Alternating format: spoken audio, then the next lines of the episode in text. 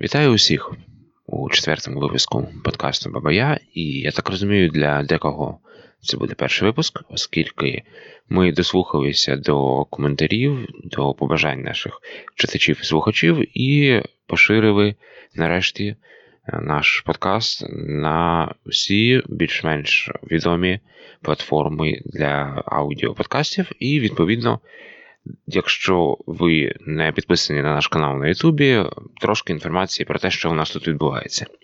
Мене звати Євген Лір, я письменник, перекладач і журналіст порталу «Бабай», а сам портал «Бабай» займається темною культурою, темною літературою, кінематографом і музикою в усіх їхніх проявах і намагається поєднати формат новинарні з культурно-освітніми матеріалами, з інтерв'ю, з інформацією про сучасних українських митців, які опікуються цією нивою. І, відповідно, у нас вже були подкасти з Володимиром Сордом, ветераном, засновником видавництва «Дім Химер», письменником, поетом, Дмитром Бахніним, який є і очільником, і засновником книжкового гамазею, який фактично є дистриб'ютором темної літератури і альтернативної літератури на українському ринку, з Володимиром Кузнєцовим.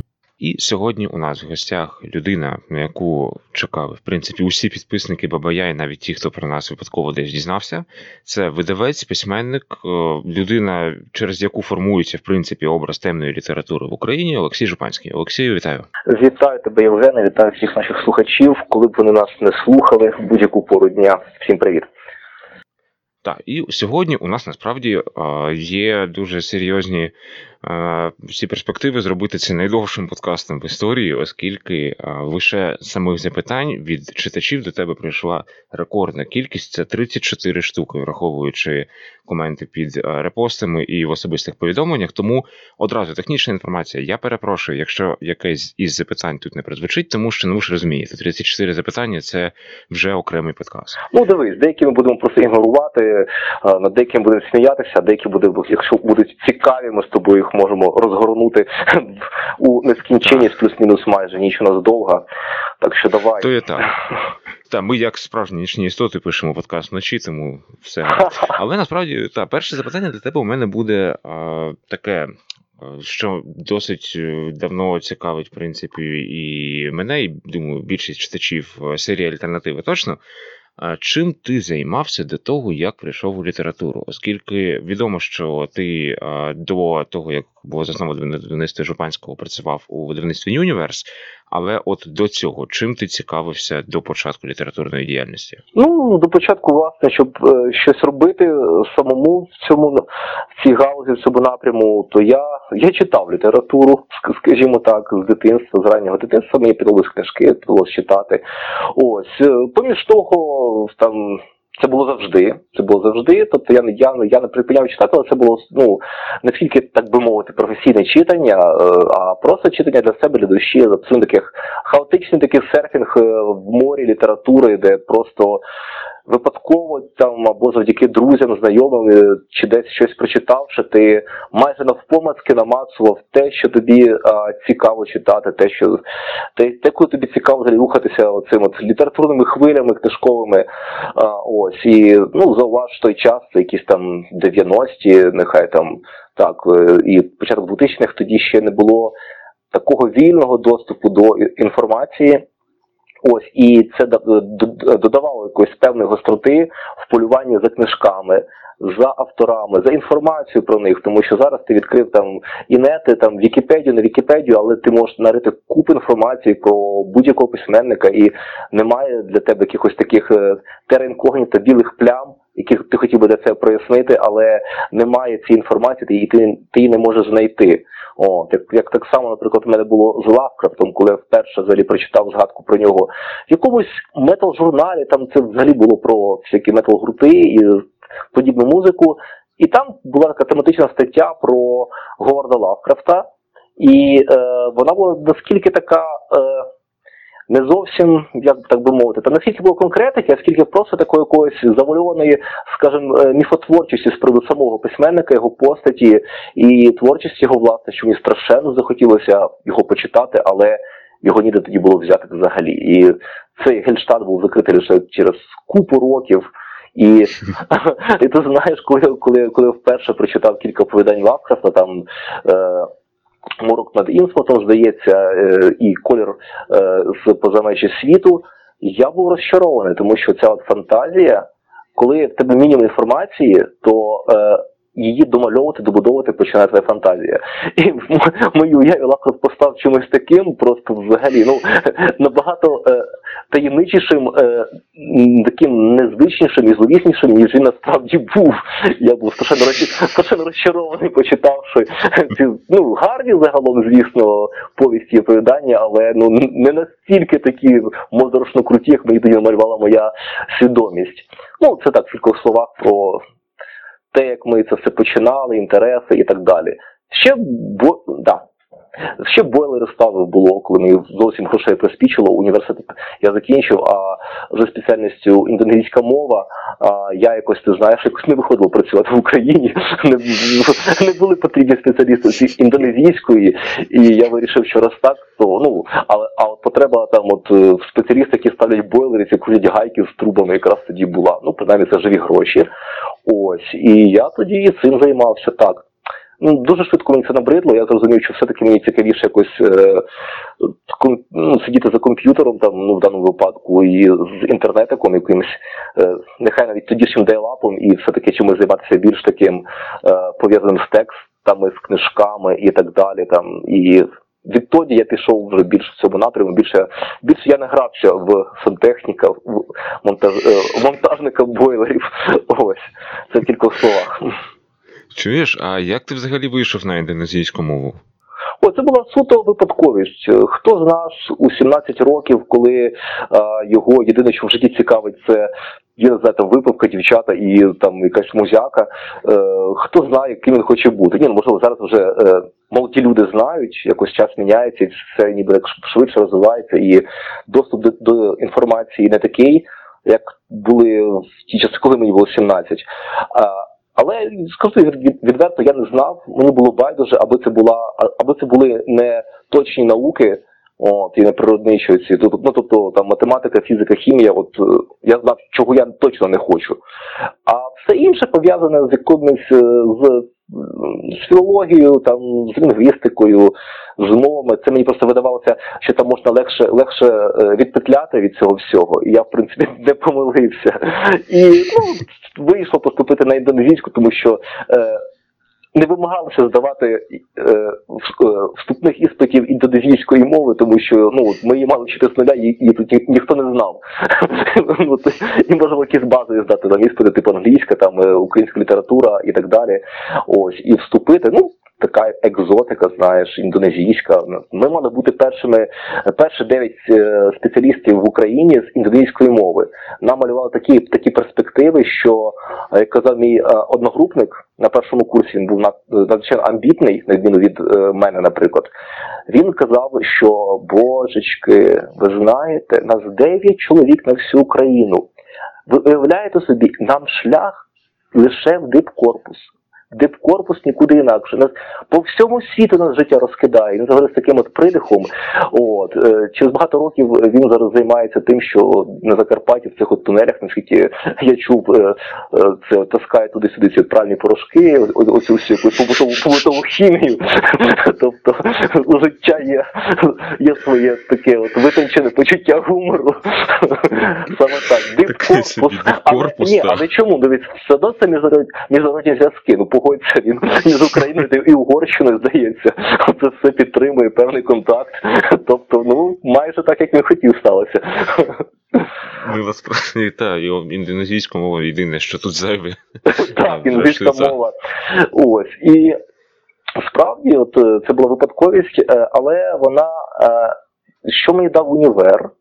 Універ дав мені, по-перше, вміння вчитися, справді, тому що в школі з різних причин нам цього вміння не дали, або ж ми не хотіли чи не змогли його набути, а, а в універі нас, нас навчили вчитися, як би це м, дивно не звучало. Ось, оцей е, навики, коли ти маєш засвоїти якийсь певний масив нової інформації для себе, і ти починаєш це робити інакше, інакше ніяк. Ну і плюс ще гарних друзів на все життя, це теж дуже, дуже важливо. І вміння комунікувати вже на якомусь іншому рівні, тому що сам розумієш, школа – це школа, а саме комунікація в університеті – це вже трошки по-інакшому, цікавіше, жвавіше, я б навіть сказав. Ось. Ясна річ. І через те, що тобі вісімнадцять років, ти офіційно тепер можеш, в принципі, купувати і відвідувати все, що тебе цікавить. І от, до речі, у нас є читацьке запитання вже до цього. А, я трошки переформулюю. Яким блек-метал гуртом ти захопився взагалі вперше в житті? І як ти прийшов до такої музики? Так. Ну, до блек-метала я, я, я не буду оригінальним, до блек-металу я прийшов там, там через дум-метал і через дез-метал. Ось, так, ну, ці всі шкільні, шкільні роки, от, ці всі юнацькі, там, знаєш, от, мабуть, по собі знаєш так само, там є такий оці, от, дуже стрімкий розвиток твоїх, твоїх, і зміна твоїх музичних вподобань. Там, коли буквально кілька тижнів чи там місяць якийсь грає взагалі дуже велику роль, і ти міняєш абсолютно все.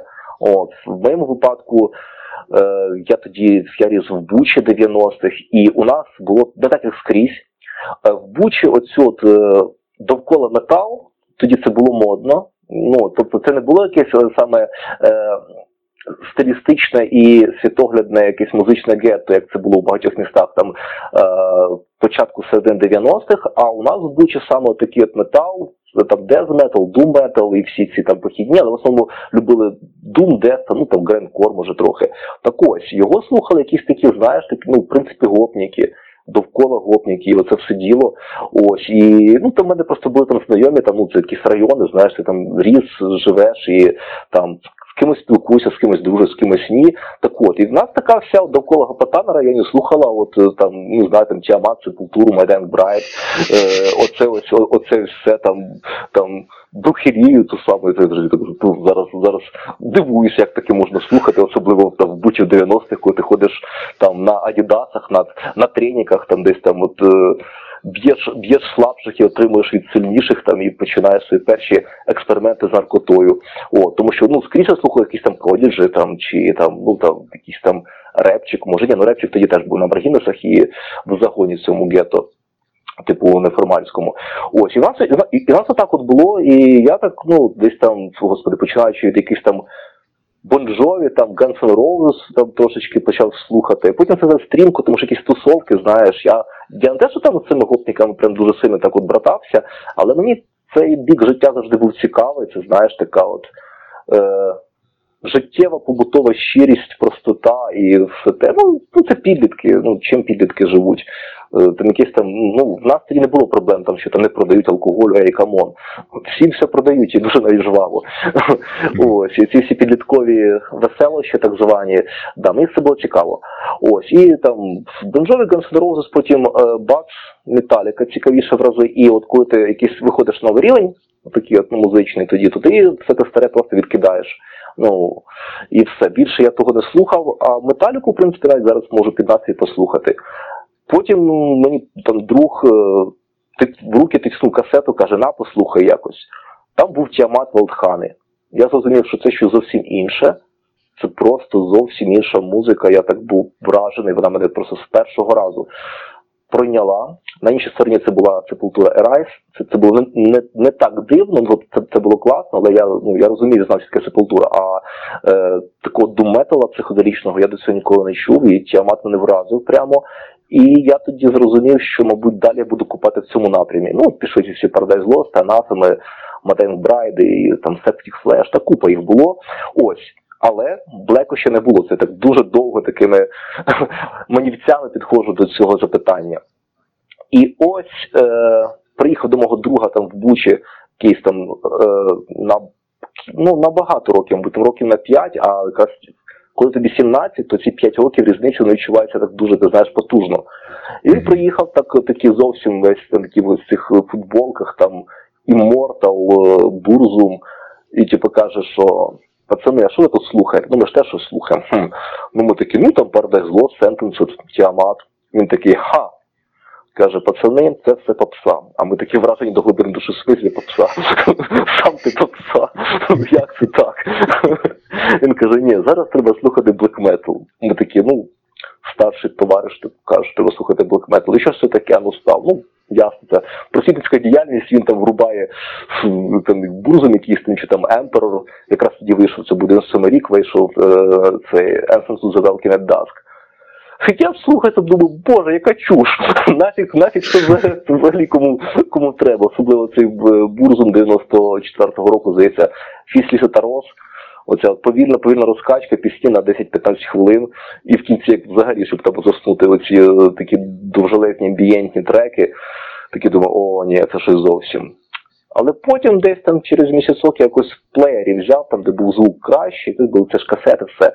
І я оцінив Essence Завелкін Emperor. І я там побачив, ого, нічого собі думаю, там такі складні структури музичні, це, це складніше, ніж все те, що ми слухали до цього. І звук, ну цей підхід до звучання, він спершу ніби відторгає, але потім ти розумієш, що ця от такий нарочитий бруд, це теж дуже, дуже класно, це такий от, там стіна звуку, це все вибудувати, оцей звуки ландшафти, блін, це, це класний підхід. І, ну тобто, Black важко зразу, одразу полюбити, ну як ти сам розумієш, навіть, навіть після цих всіх музичних досвідів, там Death Metal, чи там Doom Metal, чи там, хоч, господи, будь-що, там хардкор якийсь. Але, але потім воно тебе приймає, да. І десь в дев'яносто сьомому році я прямо почав це все слухати, всі ці Emperor, Burzum, там, Сатирікони і так далі, і так далі. І тоді ж, тоді ж, до речі, і виявилося, що і в Україні є такі хороші штуки. Ну, це був там на той час, те, що я знав, принаймні, це був Nocturnal Mortum, ось, Gotho, пам'ятаю, перший я почув. Ну, такий трошки такий легко, легковісний був записаний, але він красивий такий був. І Lunar Poetry потім дев'яносто шостого року я десь там вичепив у когось. До речі, тоді було українські гуртилиці купити набагато важче дістати, ніж закордонні. Це там прям передавалося так трепетно з рук в руки, коли дивіться, це, це Україна, це Харків, послухайте. О, да. От якийсь такий був шлях там до блек-металу. Досі його люблю. До речі, так. От є, є якраз питання стосовно Nocturnal Mortum, ти їх згадав, і тебе питають, який у тебе улюблений альбом Nocturnal Mortum. Так, ти знаєш, як, як це часто буває, ці сентименти, мабуть, перший Gotho дев'яносто сьомого року, він Він такий чудовий, романтичний, я би навіть сказав. Це знаєш, ти десь його поставити на колоночку, чи, чи, чи там в плеєрі, і ходити з дівчинкою за ручку, там от замріно десь там під повною місяця, ну якось так. Знаєш, наші слухачі, які не знають, що таке black metal, гублять альбом, намагаються дівчини відвести під це. Ну це цікаві досвіди будуть. Я думаю, що, що при це після цього там буде цікаво, який буде відсоток, що дівчина більше захоче ніколи гуляти за ручку. Ота, якщо дівчині сподобається, одружуйтесь, таке все ваше віддане, все. Да. Так, є питання ще топ п'ять українських гуртів-виконавців загалом. Е, так, О, хороше питання. Давай, ой, господи, так страшно когось образити. Особливо із... Та, можна більше, якщо що, можна більше. Ну, ладно, давай все-таки спробуємо якось втиснутися в топ п'ять, а якщо ні, то ні. Так, добре, їдемо. Е, Сум, звісно. Мені дуже прикро, що е, вони наразі припинили своє існування, але, але ну, знову ж таки, смерть – це завжди початок чогось нового. Я думаю, що на, е, як це, із, на базисі цього, цього гурту щось вони має, обов'язково має щось нове, можливо, навіть і цікавіше ще.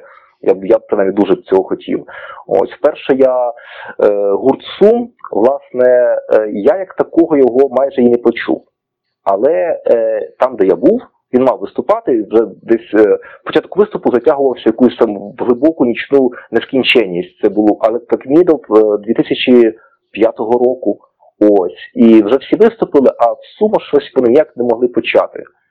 І е, їхні прихильники, їх там було кілька, не так і багато, але були такі найзатятіші. І ну, ми чекали, не знаю, там, там до третьої ночі, потім розчіпнули, вже пішли там ночувати, і ми ще там ми так по трасі відходили від тієї галявини, де проходив Electric Needle, і ми все одно чули оці от крики «Сум! Сум!». Це їхні фанати викликали, що вони вийшли такі і виступили. І десь вже там, якби ще далі відійшли, ми почули, почали виступати. Я почув, як, як, як я вже потім дізнався, цю от голосіну Олекса, який почав так прямо вити в цю ніч. Це було, так, це було, до речі, це був перший раз, коли я коли їх почув. Ось. Ковата, якщо ти нас слухаєш, пиши альбом. Пиши альбом, так.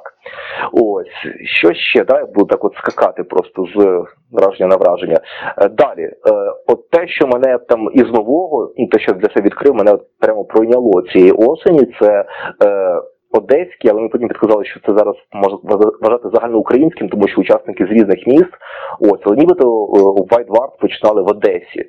Ось, White Ward, їхній останній цьогорічний альбом, він просто прекрасний. Якщо хтось із знайомих їхніх мене чує, то просто передайте учасникам White Ward, що вони прекрасні, їхній альбом просто, ну, чудовий. Він, він мене так вчепив цієї осені, що десь...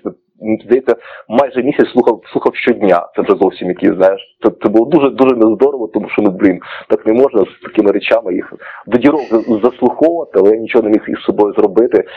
Ось. Е- і справа в тому, що мені кілька років тому е- знайома зі Львова, Ляна Миськова, вона там всякі концерт організовує, все таке, казала, що ось одесити, White Ward, такі, типу, ну, от е- пост-блек-метал, це такими джазовими штуками, послухай.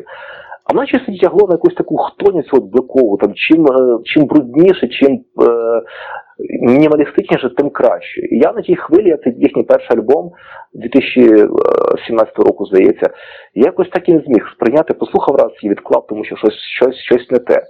Але от цієї осені ми щось випадково у фейсбучиках там за музику почали говорити, і е, Володимир Кузнєцов щось так дуже наполегливо каже: ні, а ти цей послухай, от цей послухай, новий альбом, він просто шик.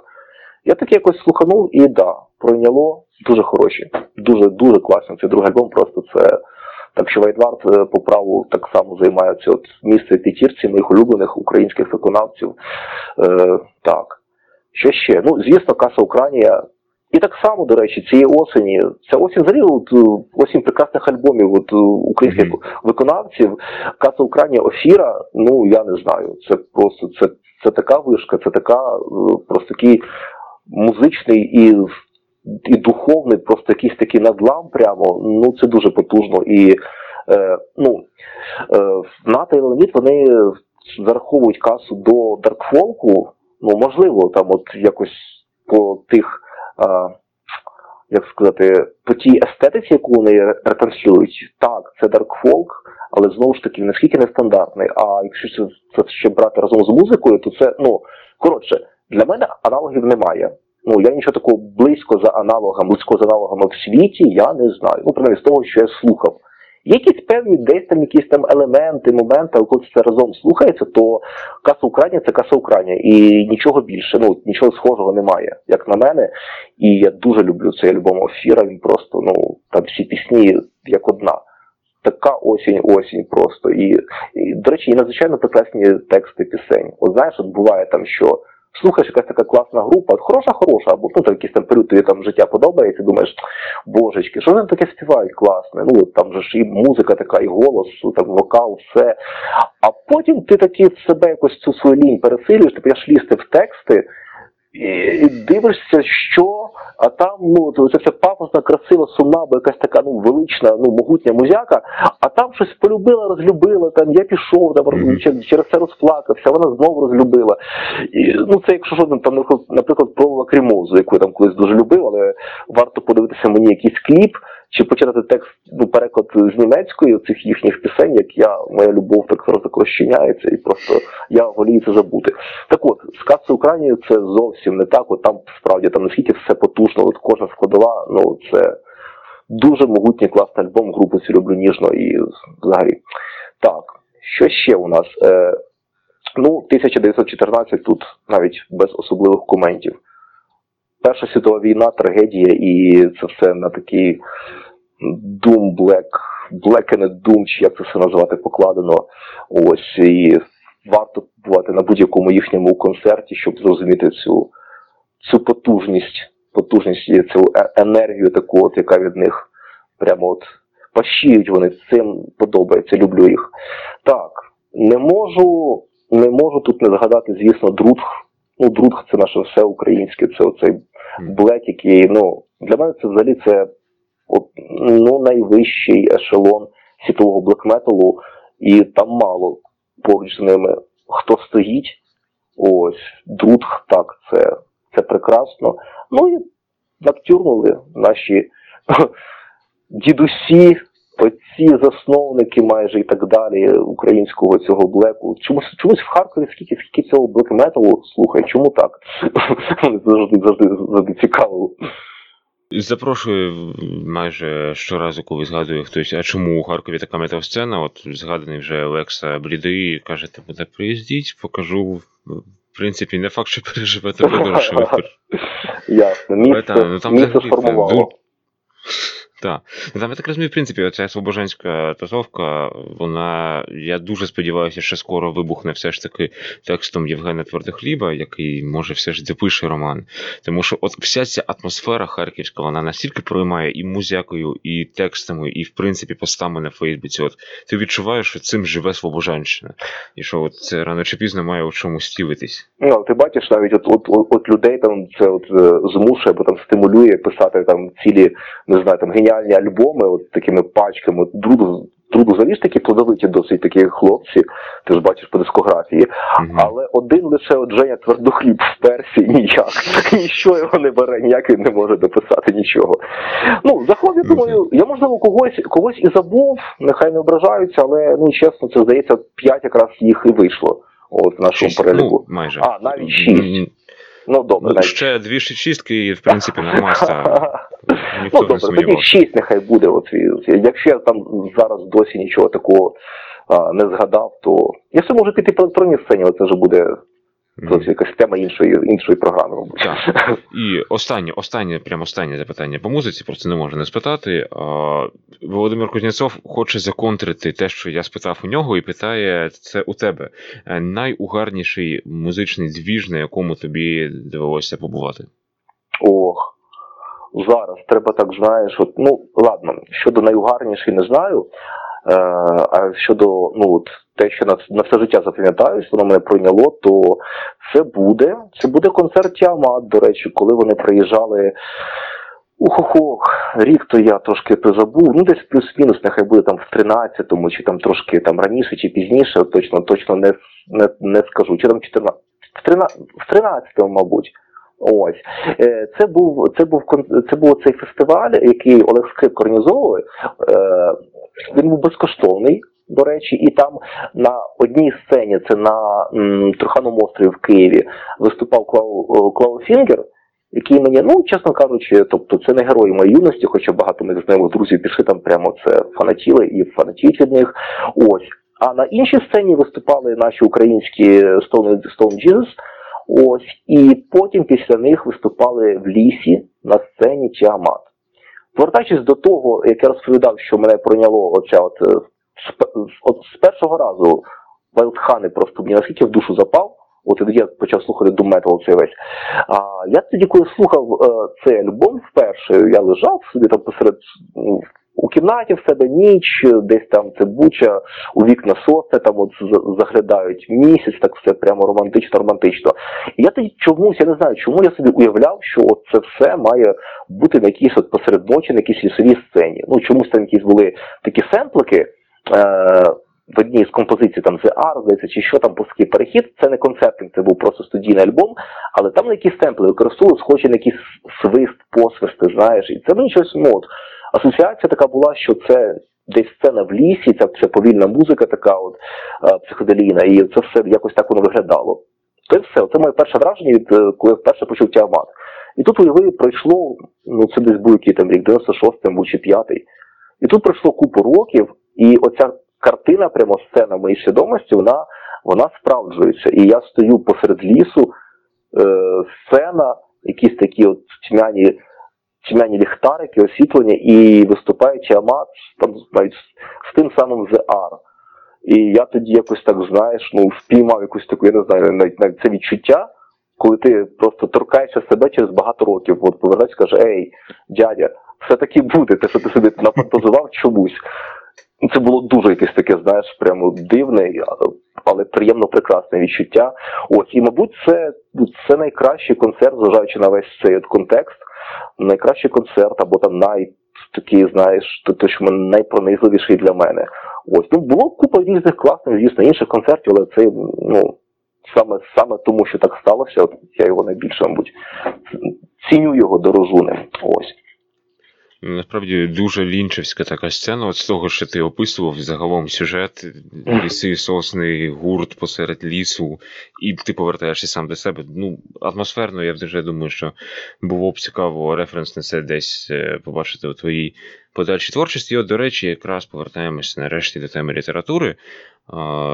Про перші книжки я не питатиму, тому що дуже багато наявно про це інформації в інтернеті, тож я хочу, щоб наш подкаст трошки був свіжим.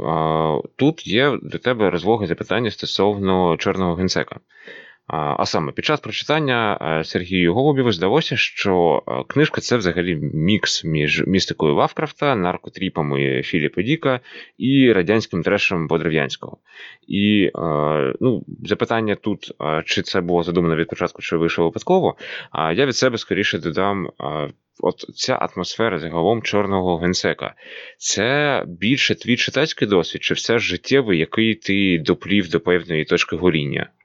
Ну, дивись, почалося все... Так, да, цікаве запитання, насправді, я, я люблю про це говорити, ну, в цьому колупатися, скажімо так.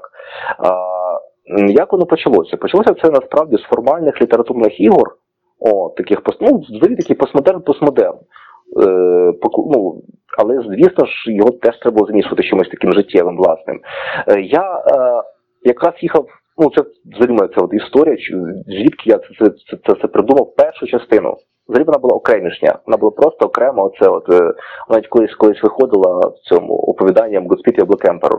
От одноіменно mm-hmm. з гуртом цим канадським, ось, а вже потім вже я це все трансформував, бо це Божий Чорний генсек, коли вже це став роман, в якому та от частина, вона лише просто є одною із трьох.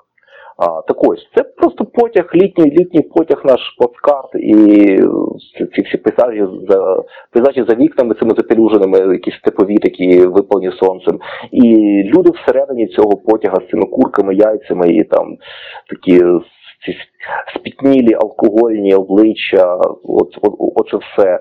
І в мене тоді з собою була книжечка Лавкрафта, я перечитував його вкотре, щось якраз подумав, що це буде як дуже так співзвучно атмосфері подорожі Укрзалізницею у плацкарті, і я перечитував, яка собі була ця повість «Морок над Інсмутом». Ось, от, там, знову ж таки, якщо там хто не пам'ятає, там, як е, головний герой приїжджає таке якесь е, дуже депресивне приморське містечко, де все якесь таке, все розвалюється, ветхе, дивні люди, якісь такі, все це от, е, атмосфера такого, такого старіння і розкладу. І от це все там відбуваються, ці всі події, такі там оп, дуже багато цих описів людей, детальних цих вуличок, е, ось. І я в цьому потязі читаю цю повість, дивлюся навколо, і е, ці всі, знову ж таки, пейзажі якось там, південно-східні пейзажі якісь такі, а, і я розумію, що навіть було б цікаво зробити це, ну, з такою певною, звісно, а, як сказати, з гумором, чи що, саме гумор на цих от контрастах, тобто взяти оцю от, от буквально лавкрафтівську оцю от, як це сказати, ну, це, ну, там, сюжет, не сюжет, просто, ну, да, справді, це от каркас, оцей взяти лавкрафтівський і тільки це покласти на оці наші е, реалії. Ну, я там ще погрався в цей, в цей такий Радянський Союз, який, який не закінчився, але, ну, от, по факту у нас навіть зараз мало що змінилося, якщо так уже брати базово. Так, ну, тобто, в Укрзалізниці, принаймні, точно, ну, інколи таке, так, таке враження буває, складається. Ось, і, тобто, це все оновити, покласти на наш ґрунт. І це було б смішно. Ну, тобто, мені захотілося просто пожартувати, мені взагалі хотілося в літературі багато жартувати. Ось, ти жартувався, зараз, зараз менше хочеться жартувати літературно, принаймні. Так. І я тоді оце от написав, оцю от, оцю от, оцю от повість, мені це здалося дуже, дуже таким милим і грайливим, що там замість Інсмута це буде якесь таке умовне, е, східне чи південне наше місто, це такою славною шахтарською історією, але щось вже не так. Тобто, якісь, ну, так само цей розклад, занепад, а, ну, ти ж розумієш, що воно якраз так дуже так надається сильно навіть і, ну, до таких саме атмосферних штук. Ось, і це була перша частина, так що вона якраз абсолютно формально літературна, з усіма якимись там цими референсами до Лавкрафта і так далі, і так далі. Ось, дописав, забув. Писав потім інше щось, там, інша книжка була. Але мене щось то не відпускало, та історія. Вона загонку була завершена. Ось.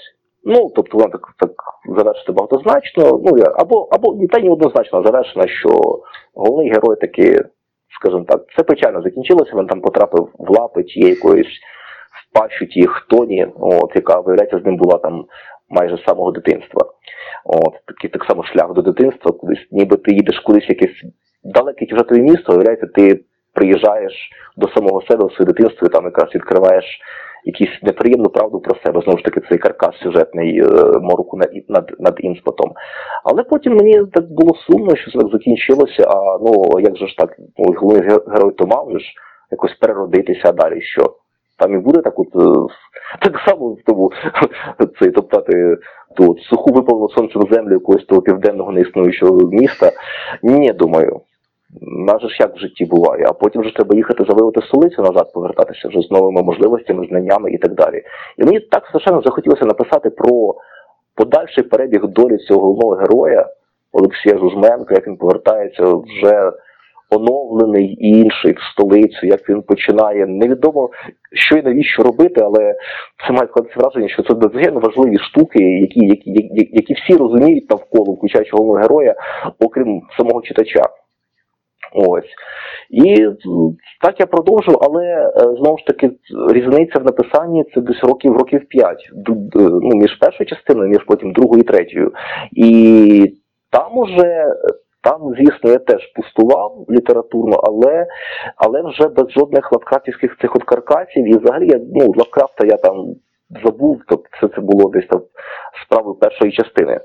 А тут уже було, ти знаєш, тут уже абсолютно такий, ну, мій, нехай буде особисто київський текст, і там, ну, не лише київський, а взагалі про, про нас, про те, що, про те, що я бачу навколо, про, про те, що насправді совок то, то не помер, і щоразу, щоразу ну, я бачу ці всі підтвердження навколо, в нашому соціумі, в подіях, в наших щоденних новинах. Ось.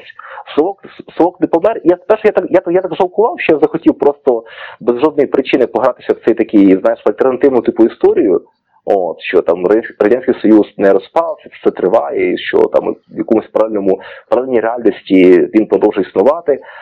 А, і потім мені це навіть не було цікаво, що ну, саме оця типу якийсь такий е, фінт, який, ну, типу, не має під собою жодного, жодного базису. Але зараз то я розумію, що, можливо, це якраз і правильно було зроблено, тому що саме так от м, буквально тикати носом цю всю радянську символіку, цю всю естетику, е, це, це правильно, тому що окей, нас зараз там немає цих цих там вулиці, там змінили назви цих цих імені Леніна, імені там якогось там е, Комінтерну на щось інше, але зауваж, навіть в багатьох містах з яким болем і скрежетом це відбувається навіть зараз, перейменування. Але ну голови то, то не відвертиш, навіть не прикрутиш, і я зараз навіть бачу, що люди, які мабуть цього і не застали, вони все одно оця от атмосфера Совка, якого всі так ховали дружно в дев'яностих, але, виявляється, не поховали, і цей кадавр, це тіло знову якомусь, гальванічні струми його оживили, і він тут, він, він серед нас, оця от атмосфера, дух Радянського невмирущого Союзу. Я не знаю, що скільки має пройти часу, скільки має змінитися поколінь, поки оцей от світогляд, оцей якийсь такий страшний, жахливий світогляд, він не, не зникне. Не знаю, так що, так що навіть, в принципі, зараз не жалкую, що там є ці всі маркери а, радянські в тому романі. Ну, це якось так. Та, і, так, при тому, що універсальний, тому що якщо взяти, от, наприклад, добре пам'ятаю цей уривок, де там на сторінку речення йде про Уляльма, який починає, як би так, без спойлерів, займатися канцеляристикою, скажімо так. І от якщо взяти конкретно цей епізод і просто подати його без контексту, то ти не одразу, в принципі, зрозумієш, що йдеться про совок, а не про сучасність. Тому що усі там оці маркери, типу там догани, листи пошани, листівки на восьме березня, це все воно досі наявне і змінилося, мабуть, лише те, що їх друкують на принтері, а не нашому друку в Радянському Союзі. Це все процвітає досі. Так, ти правий.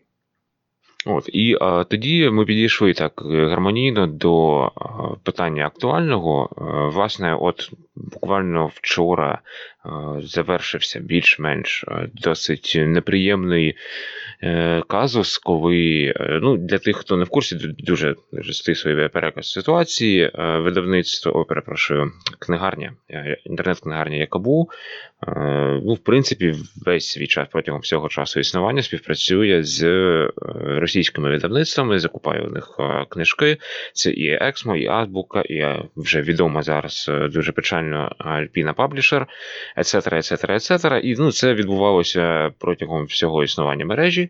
І а, саме тиждень тому інша книгарня, книгарня є, яка а, є фактично лідером серед офлайн-книгарень, а Якобу це лідер, відповідно, через онлайн.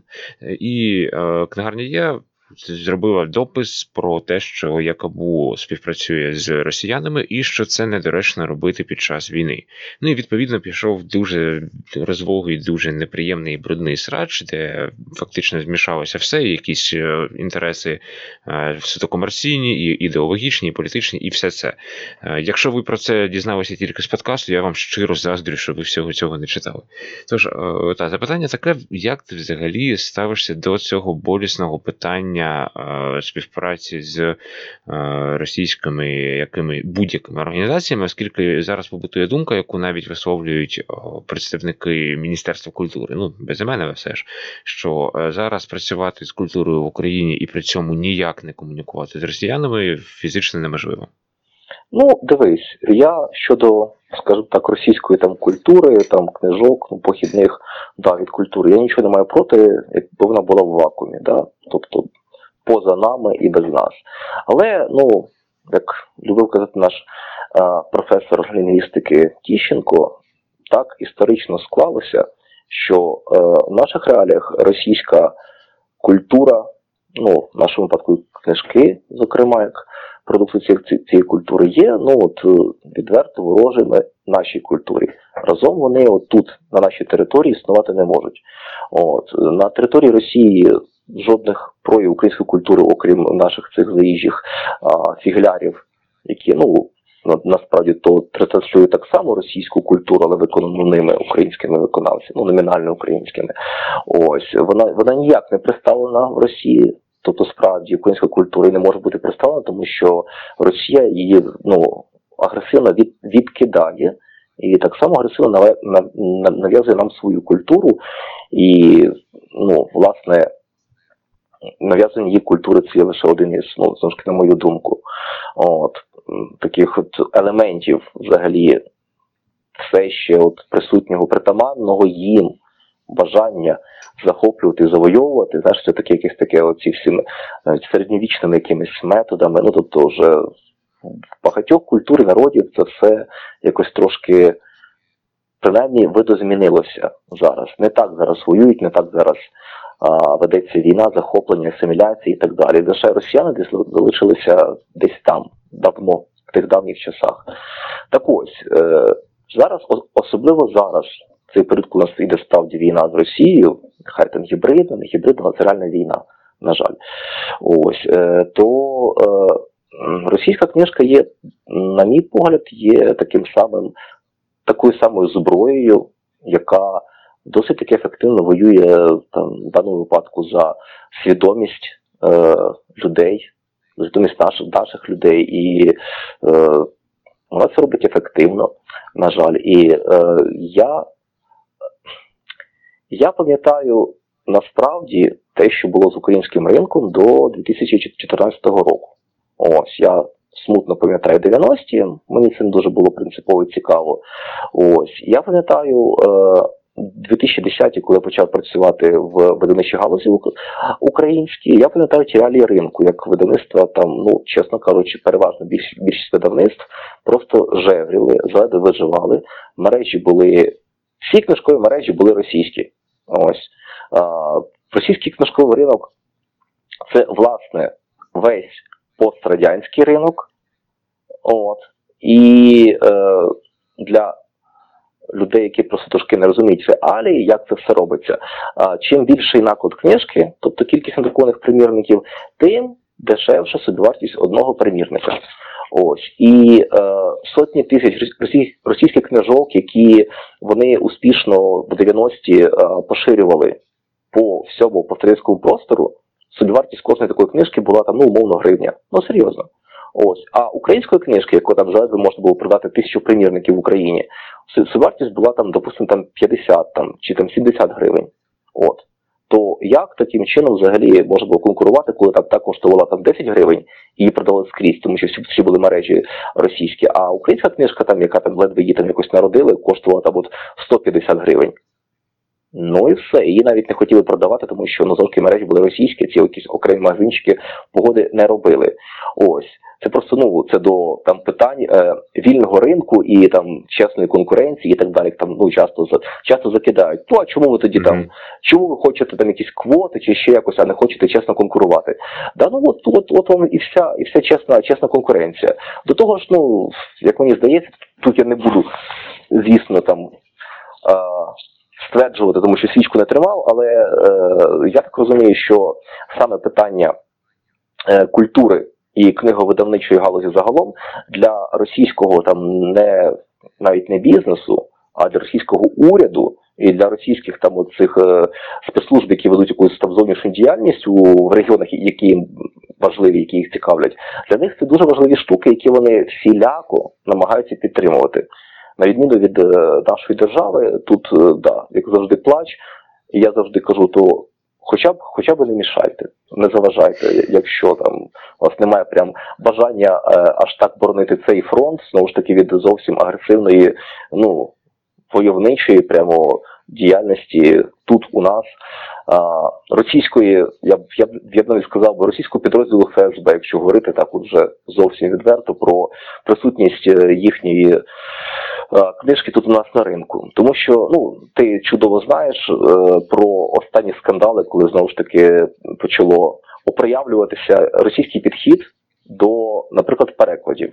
Ось, коли там переписуються якісь речі в книжках, або там робляться купюри, вирізаються якісь те, що не відповідає там порядку денному е, сучасної російської внутрішньо-зовнішньої політики, ці речі просто можна прибрати. Ні, в них є асортимент, вони ці книжки перекладають, але вони їх перекладають і роблять так, щоб не виникало жодних, жодних питань, щоб вони були співзвучні тим е, світоглядним принципам і ідеям, які зараз там от е, Росія там транслює як всередину себе, так і на зовнішній світ. Ось, так що теж для тих, хто дуже хоче е, читати, взагалі пізнавати світову культуру саме через оптику зору російського книгу, книговидання, я, ну, можу сказати, що вони можуть інколи бути дуже здивованими, коли, прочитавши е, книжку в російському перекладі через там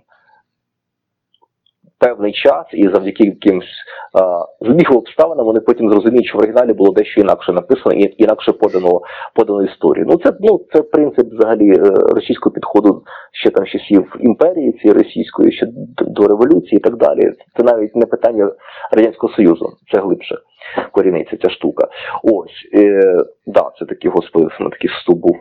Е, так, тепер ближче до, до наших скандальчиків цих теперішніх. Е, загалом то позиція книгарні є правильна.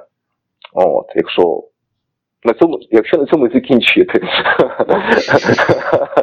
Але, ну, ти знаєш, тикати пальцем в конкурента, казати, дивіться, в нього там ці його білі штани трошки зав'язкані в багнюку, а самому стояти, ну, в принципі, в таких самих білих штанах і ті самі багнюці, ну, це якось, ну, я не знаю. Я не знаю просто, як це... Я не знаю, як це, як це називається, ну, ну, ну, тому що це якось комічно. Ну, книгарня є, так само а, продає ті самі російські книжки, причому таким досить немалим асортиментом. І, ну, я, зовсім, я розділяю їхню цю заяву і позицію. І там, ну, нехай там, нехай там не одразу від цього відмовитися. Я там не хочу бути таким радикальним, там всіх, всіх вив, вив, вивести в ліс і розстріляти. Тому що, ні, там, ну, але давайте все-таки хоча б робити якісь, ну, от, кроки в цьому напряму, тому що справді, ну, як я казав, із е, попереднього контексту випливає, що, що ця штука, вона, ну, зараз, та й раніше, вона просто шкідлива, ну, от, вона, вона, ну, це війна, це війна на культурному полі, і, ну, ну, ну на жаль, так, розумієш, там, не то, що я там сильно там проти Росії як такої, якби Росія була там десь там в Росії, і, і не хотіла зробити, зробити Росію скрізь, а в першу чергу у нас тут. Ну, ну, чесно, я хочу жити тут в Україні, а Росія нехай собі живе, живе в Росії, там, і якби інші обставини би якось там би і дружила, але вона, дружити, вона, вона і дружити не вміє чомусь, на жаль. Росія хоче, щоб перед тим як дружити, Росія хоче тебе зробити Росію, але такою фіговою. Тобто, знаєш, вона така нормальна, класна Росія. Ось, а щоб ми з тобою дружили, ти маєш стати такою, такою конченою, карликовою Росією, такою, такою смішною зморщеною, щоб яку можеш таку, знаєш, так по-братськи так от похлопати, як такого е, меншого е, юродівого брата, який ще до того ж і алкаш. І щоб все так, так посміятися, сказати, да ладно, Радбо, я люблю тебе, хоч ти і придурок. Ось, якось приблизно так от Росія любить дружити. Ось, так от, а... От книгарня є до цього такого потужного демаршу, прямо, знаєш, ну, в бік Якабу. О, да. Їм би треба було просто тоді, ну, зробити чесно, припинити взагалі там продаж цих, цих російських книжок, сказати, дивіться, от ми там зробили е, такий принциповий крок і... Ось закликаємо вас, а у вас тут ще не було принципових кроків.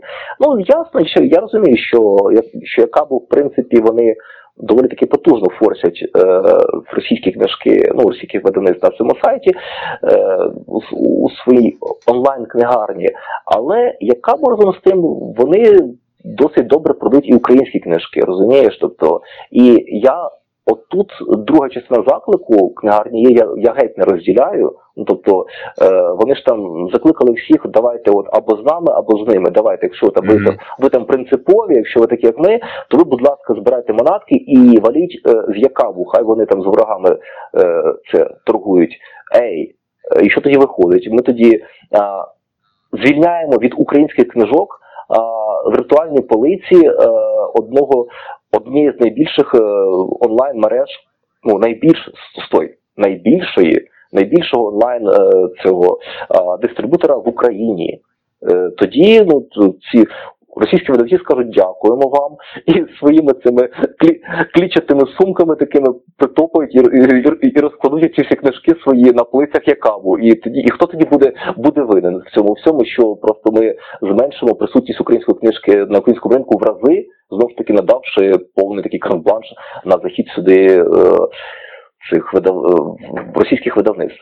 Тобто оце, от, оце друга частина заклику книгарні є, вона, знаєш, вона вже аж, аж зовсім так, ну, вона вже відверто пахне ніяким не, ніякою непринциповою позицією, не патріотизмом, просто там давайте ми отак от з конкурентами будемо таким чином боротися. Тобто я ж кажу, заклик правильний, тут я тривогу за майбутнє українського книжкового ринку і повернення до тих от смутних дев'яностих нульових початку я розділяю, тому що в мене прогнози, ну, такі самі якось, ну, зважаючи на, на тенденції останнього, останнього півріччя, я десь так взагалі готуюся до е, такої, знаєш, е, внутрішньої еміграції, от, нашої видавничої, і, ну, принаймні, але я хоча б принаймні впевнений в наших е, прихильниках і поціновувачах і читачах, тому що, наскільки я розумію, ці люди, які купують наші книжки і е, люблять наше видавництво, те, чим ми займаємося, вони навряд чи будуть, більшість з них, навряд чи будуть е, купувати книжки, е,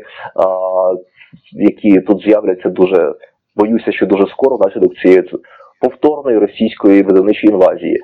Ось, а от щодо інших видавництв я, ну, чесно кажучи, не впевнений, бо там, ну, от в кожного є якісь там свої поціновувачі і читачі. Не знаю, як там у них це все, це все складеться. Ось. Тому, так, перед тим, як когось звинувачувати, треба справді подивитися на себе, чи ти, ну, чи ти не підпадаєш під ті самі звинувачення, які ти транслюєш іншій стороні. Якось так. Ну, власне, так. І, насправді, згодні з... подвійно згодний стосовно тези про те, що будь-який бойкот зараз починати, це, ну, в принципі, стріляти собі не те, що в ногу, знаєш, вже у потилицю одразу, якось руку так вивернути, щоб приставити до. Тому що, от навіть коли була ця ситуація з ВСЛ, так, дуже неприємна, фактично, незрозуміло, для чого вона відбулася, тому що без неї ми дуже непогано могли б проіснувати і без продажу прав росіянам, поки там триває війна. І от навіть при цій неприємній ситуації, знову ж таки, коли пішли радикальні заклики бойкот ВСЛ, ну це знову ж таки, це е, фактично заохочення ВСЛ переходити на російський ринок, тому що там їх не бойкотують, свої їх бойкотують, відповідно, чисто з математичних якихось розрахунків, навіть е, будучи дійсно адекватними людьми, дійсно патріотично налаштованими, у них може з'явитися думка, я не кажу, що там одразу переформатування, щось таке, але з'явитися думка, що якщо тут дійсно оці, як ти кажеш, картаті прийдуть сумки, знаєш, книжки, причому не оці, а, там АСТ, азбука, які видані у Москві, а оці, що друкують в Казахстані, а потім везуть до нас, і начебто це імпорт взагалі ж типу йде з Казахстану, а не з забороненої Росії, тому в принципі воно і не підпадає під так от, таким чином, вони там десь сімнадцятого року продають. І, ну, відповідно, якщо таке почнеться, вже у них позиція може трошки змінитись. І, відповідно, щодо культурної якоїсь там протистояння із Якабу, от є показовий приклад видавництва Дім Химер. Ну, тут не те, щоб прям показуватись, але це просто дійсно приклад, який ми маємо перед очима. От вийшов Аркан Вовків Павла Дерев'янка, і він пробив топи темного фентезі на Якабу, перегнавши Сапковського, перегна... російський переклад, що виживе Сапковського, перегнавши Джорджа Мартіна, так само російською. Мій Степовий Бог також сюди підтягнувся. І от ми бачимо, як українські книжки українських авторів переженяють і у російській російські, фактично російськомовні переклади іноземних авторів. І от а, ти зробив а, дещо схоже, але значно масштабніше з Орвелом. Тому що коли а, вийшли дев'ятнадцять сімдесят чотири і потім а, Колгосп тварин українською, я добре пам'ятаю, я тоді взагалі не мав жодного стосунку до видавничої справи. Це п'ятнадцятий, так, здається, рік? Так, Орвел вийшов п'ятнадцятому, так, у нас. Так, це, я пам'ятаю, Мелітопольську цю КСДшку, де взагалі продаються книжки про бандюків і село, і там десь можна знайти дві-три адекватні книжки, і я бачу Орвела українською, і у мене починається просто розширення очей десь там до, я не знаю, якого діаметра, я одразу ж купую, ошманюваю від того, що це є, і, ну, відповідно, таких, як я, по містах України кілька тисяч, і потім десятків тисяч, і, ну, я так розумію, зараз це не досі тримається флагманом продаж, і так, зараз... Та, і це, наскільки мені відомо, це книжка, яка повністю розбила продажі російської версії Орвела. Тобто зараз купують виключно, ну, окей, переважно у тебе, і якщо хтось цікавиться, в принципі, антиутопіями, то він, він інвестує в український ринок. Тож, трошки розкажи, в принципі, як відбувалася історія там з, з самим проектом, як шукав перекладачів і як це відбулося. Ну, я з кінця зайду, я не думаю, що там українське видання прямо перебило продажі російського видання тут в Україні. Я думаю, що це просто паралельно воно рухається курсами, і в нас... Ну, справді, у нас дуже гарні продажі Орвела, найкраще серед наших всіх інших книжок. Е, і це дуже добре, тому що це важлива книжка, як на мене. От, е, книжка на всі часи, яка вчить хоч трошечки якомусь критичному мисленню і показує ці універсальні моделі тоталітаризму, е, влади, е, популізму і, ну, всього, чого завгодно, цих от негативних проявів організованого суспільства, яке, на жаль, я боюся, що навряд чи колись ми повністю від всього цього позбудемося, те, що нам демонструє Орвел.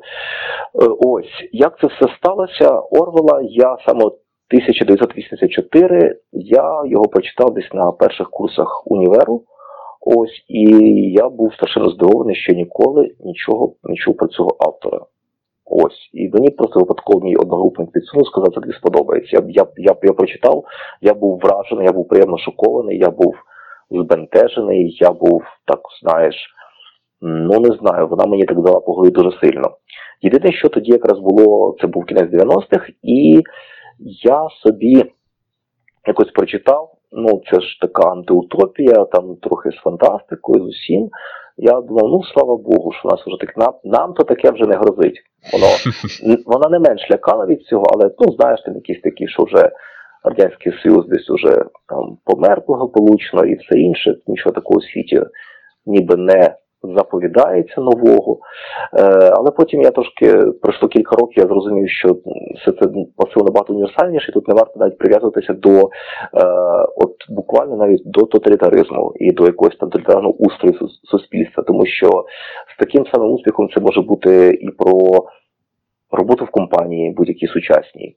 Ось цими всіма open, open space-ами, офісами, там роботи з дев'яти до шести, і з якимись там похмурими правилами роботи в офісі, і е, безвиході, в яку заганяє оця от робота звичайного цього гвинтика цієї системи корпоративної величезної. Тобто це може бути про що завгодно, де присутні, де присутній індивід, і де е, є влада, і де є здійснення над ним цієї влади, де є тиск влади на окремого індивіда, і де є, знову ж таки, історія про нищення, нищення індивіда і е, шліфування його таким чином, щоб він став зручним для суспільства. Тобто це універсальна історія взагалі, і вона дуже важлива, її треба, її, її треба читати. Я щасливий, що саме ця книжка у нас має найбільші наклади і найбільш популярні серед читачів. Я це все, ну от, зважаючи на те, що я цей текст дуже любив, е, і ми тільки засновували видавництво в дві тисячі сьомому році. Я дуже хотів видати Орвела і Лавкрафта. Але я розумів, що от тоді якраз ситуація була, була така, що а, це все було провалюючи взагалі утопічні навіть ідеї, через те, повернемося назад, ей, а, що тоді це ну, не можна було зробити. Ні, я міг це технічно зробити, там навіть ну, там, взяти гроші, видати ці книжки. Але вони їх би ніхто не купив, тому що їх би там... Не взяли б ці мережі, які належали росіянам. Книгарня є, до речі, тільки з'явилася в дві тисячі сьомому році, перша на Лисенка. Ось. Її не взяли там особливо продавати, або взяли, поставили якусь одну в самому занюханому кутку номінально, щоб ну, там десь там стояли, то не факт. От. До речі, відверто тоді не хотіли працювати з українськими видавцями, тому що у них було купа російських книжок, які чудово продавалися. Ось. Ні, ні, нікому не треба був цей український ні Орвел, ні Лавкрафт. Це просто така була гарна ну, ідея, яку просто хотіли зробити для себе. Видати український переклад Орвела. І я десь понад рік шукав права, дуже важко з цими правами. Інколи буває, не знаєш, до кого звертатися, хто представляє інтереси цих спадкоємців письменника. Врешті-решт таки знайшов права, купив в тринадцятому році. Ми віддали перекладати Віктору Шовкуну. Якщо пам'ятаєш, то був потім, потім скандальчик з редагуванням і так далі. Mm. Тому що я коли взяв потім почитати це, це, це, це все діло свого улюбленого Орвела, як же ж так. От, я зрозумів, що це ніколи не годиться, на жаль. Ось, і я вбухав туди своїх особистих, ну, чесно скажу, півроку і дуже багато сил. Я сидів з оригіналом, і це все, і це все робилося. Да. Тому там так і значиться, що за моєю редакцією. Ось, е, тобто ця кри... я, скільки-скільки я в цю книжку своїх ще особистих зусиль вклав, я, мабуть, ну, мало яку взагалі вкладав наше видавництво. Ну, ще, може, Лавкрафт, але там все було ж набагато, ну, набагато не так. Простіше просто, так. Да. Ось. Е, і е, ми навіть не очікували, насправді. Якось, якось, якось так, так сталося, що це, цей час, тобто, я думаю, що він був, був якраз зійшлися так зірки, що саме от в той час українську версію Орвела, коли якраз почалася війна, вже там рік вона тривала з Росією, оце все, і воно якось, наскільки ця книжка стала на часі, і вже й виросло те покоління, яке Орвела е, з Орвелом знайомилося і, і, і сприймало саме через е, український переклад. Тобто вони якось, ну, російський був на ринку так само, але їм не було діла до тієї книжки. І лише з виходом нашої книжки, з якимось таким от, це прямо такий низовий розголос, тому що ми, ну, знову ж таки, які там рекламні бюджети, ми ж не то, що ці банери в метро розвішували, да, купуйте Орвела, це правда. Мир, мир, мир, це війна, свобода, це рабство. Я собі так уявляю, знаєш, оце обличчя з вусами у метро дивиться на тебе, просто купуй. Да, купуй. Ось, і е, пішов розголос, і почали люди купувати активно, і знаєш, от просто це ніби, це ніби так от спеціально до цього часу там от українська якась така дуже широка верства читачів, вона для неї ніби Орла не існувало, тому що тоді був тільки російський, да? Ну, або там оригінал, кому там треба. Ось. І тут сприяв українського, вони відкрили себе Орвела, саме в нашому виданні. Я просто був вражений, ну, щасливий, приємно вражений, і Потім Молклогост видали майже одразу, там в, то було весною на Арсенал, а влітку, може, вже видали «Голод тварин». Ось, було дуже багато теж таких цих дискусій в мережі щодо е, коректності назви, тому що в оригіналі там вже Animal Farm, mm-hmm. ось як же ж так, там ферма тварин, боже, які там тільки тільки не були версії, ти знаєш, простих людей, простих так званих читачів, як би вони це, як би вони це переклали. Там десь треба було виписати собі, собі, собі окремо, бо там були ну, просто чудові, чудові перли. Ой, да. Я і... розумію, з них ніхто не читавши передмову, де написано, типу, українці, це для вас, Радянський Союз, це для вас. Так, ну там же ще ця назва, до речі, вона ще е, була використана в першому українському перекладі е, цього Ігоря Шевченка, якщо не помиляюсь, із іменем. Ось, і, і затверджена Орвелом, там вся там ціла історія була з цим першим українським перекладом сорок восьмого року, до речі, ще. Ось, а, але, ну, тобто, неважливо, да. Е, дуже обурювало, що назва от «Голос тварин», вона дуже сильно різниця від російської назви «Скотний двор». Оце була одна, одна із основних претензій там, наших читачів, що от, така величезна різниця від цього значить, хрестоматійного тексту, який так прямо видавався, що Орвел це спершу російською, а потім десь там вже перекладався він англійською, там ще якось, тому що «Скотний двор» ж ти писав Орвел. Як же ж ви так, ви так могли? Да, це було, це було смішно.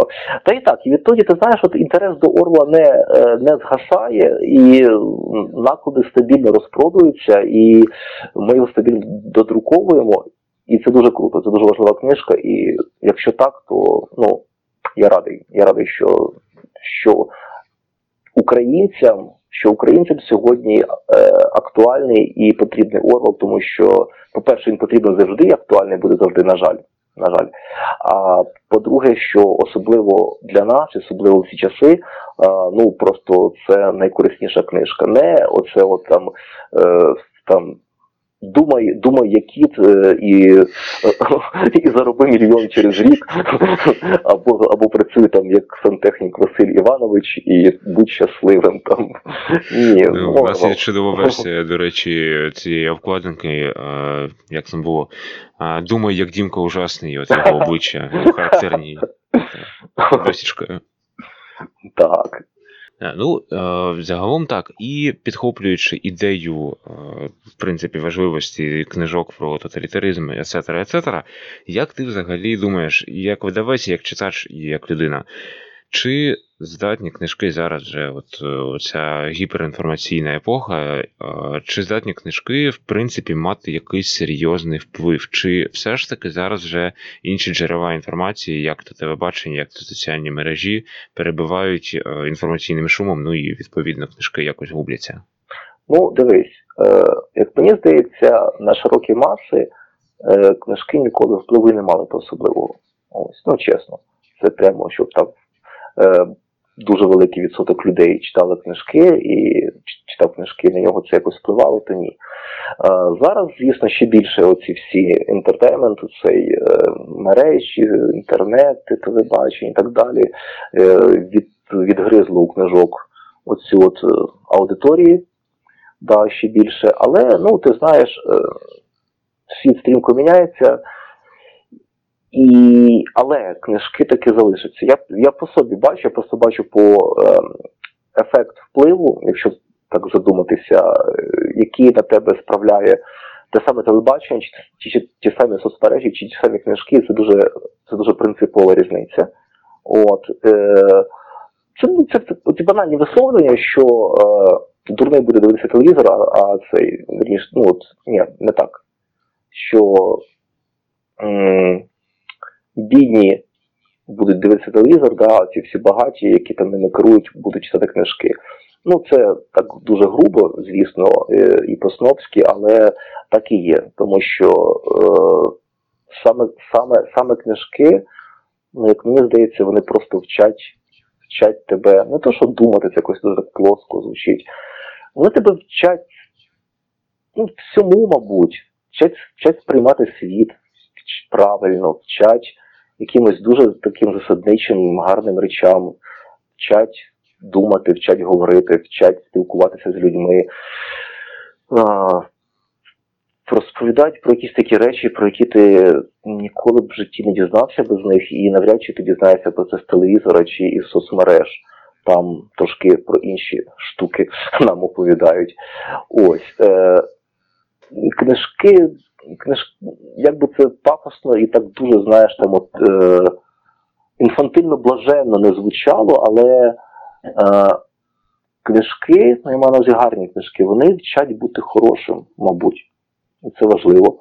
Ось. І е, я тут насправді не переживаю, що от прямо завтра всі опиняться там от е, лише поціновувачами, глядачами, читачами соцмереж, і там телебачення, і там що там ще нового з'явиться. Ну там ще ж є е, ці комп'ютерні ігри, які зараз дуже досягнули такого рівня, що просто, мені здається, ну от якщо порівняти, то там телебачення, воно чи там що, ну так, да, телебачення, воно, воно, воно просто відходить у бік. Е, там, і, і кіно те саме відходить у бік, тому що зараз от саме ця от, е, комп'ютерні ігри стали наскільки крутими, ну прям такий зовсім комплекс розваг. Ось, ось що, до речі, у майбутньому, якщо воно стане далі масовим, от, ну то вже інше, це вже, це вже тема кіберпанку, далі ми вже починаємо занурюватись. Mm-hmm. Да. А, е, у книжок майже ніколи не було дуже широкої аудиторії, аж такої, і ну от відповідно, що не особливо то їм загрожує її зменшення, тому що ті люди, які любили книжки, вони будуть завжди, може буде трохи менше, але менше з тим, їм тоді буде, е, скажімо так, ще більше користі від того, що вони читають книжки, а не там дивляться чергове там якісь, не знаю, там ТВ-шоу, там, де, не знаю, там, знущаються ці реаліті-шоу над бідними, убогими людьми, або там випускниками Карпенка Карого, які грають тих самих простих людей, щоб там собі до, до стіпухи трохи там грошей заробити.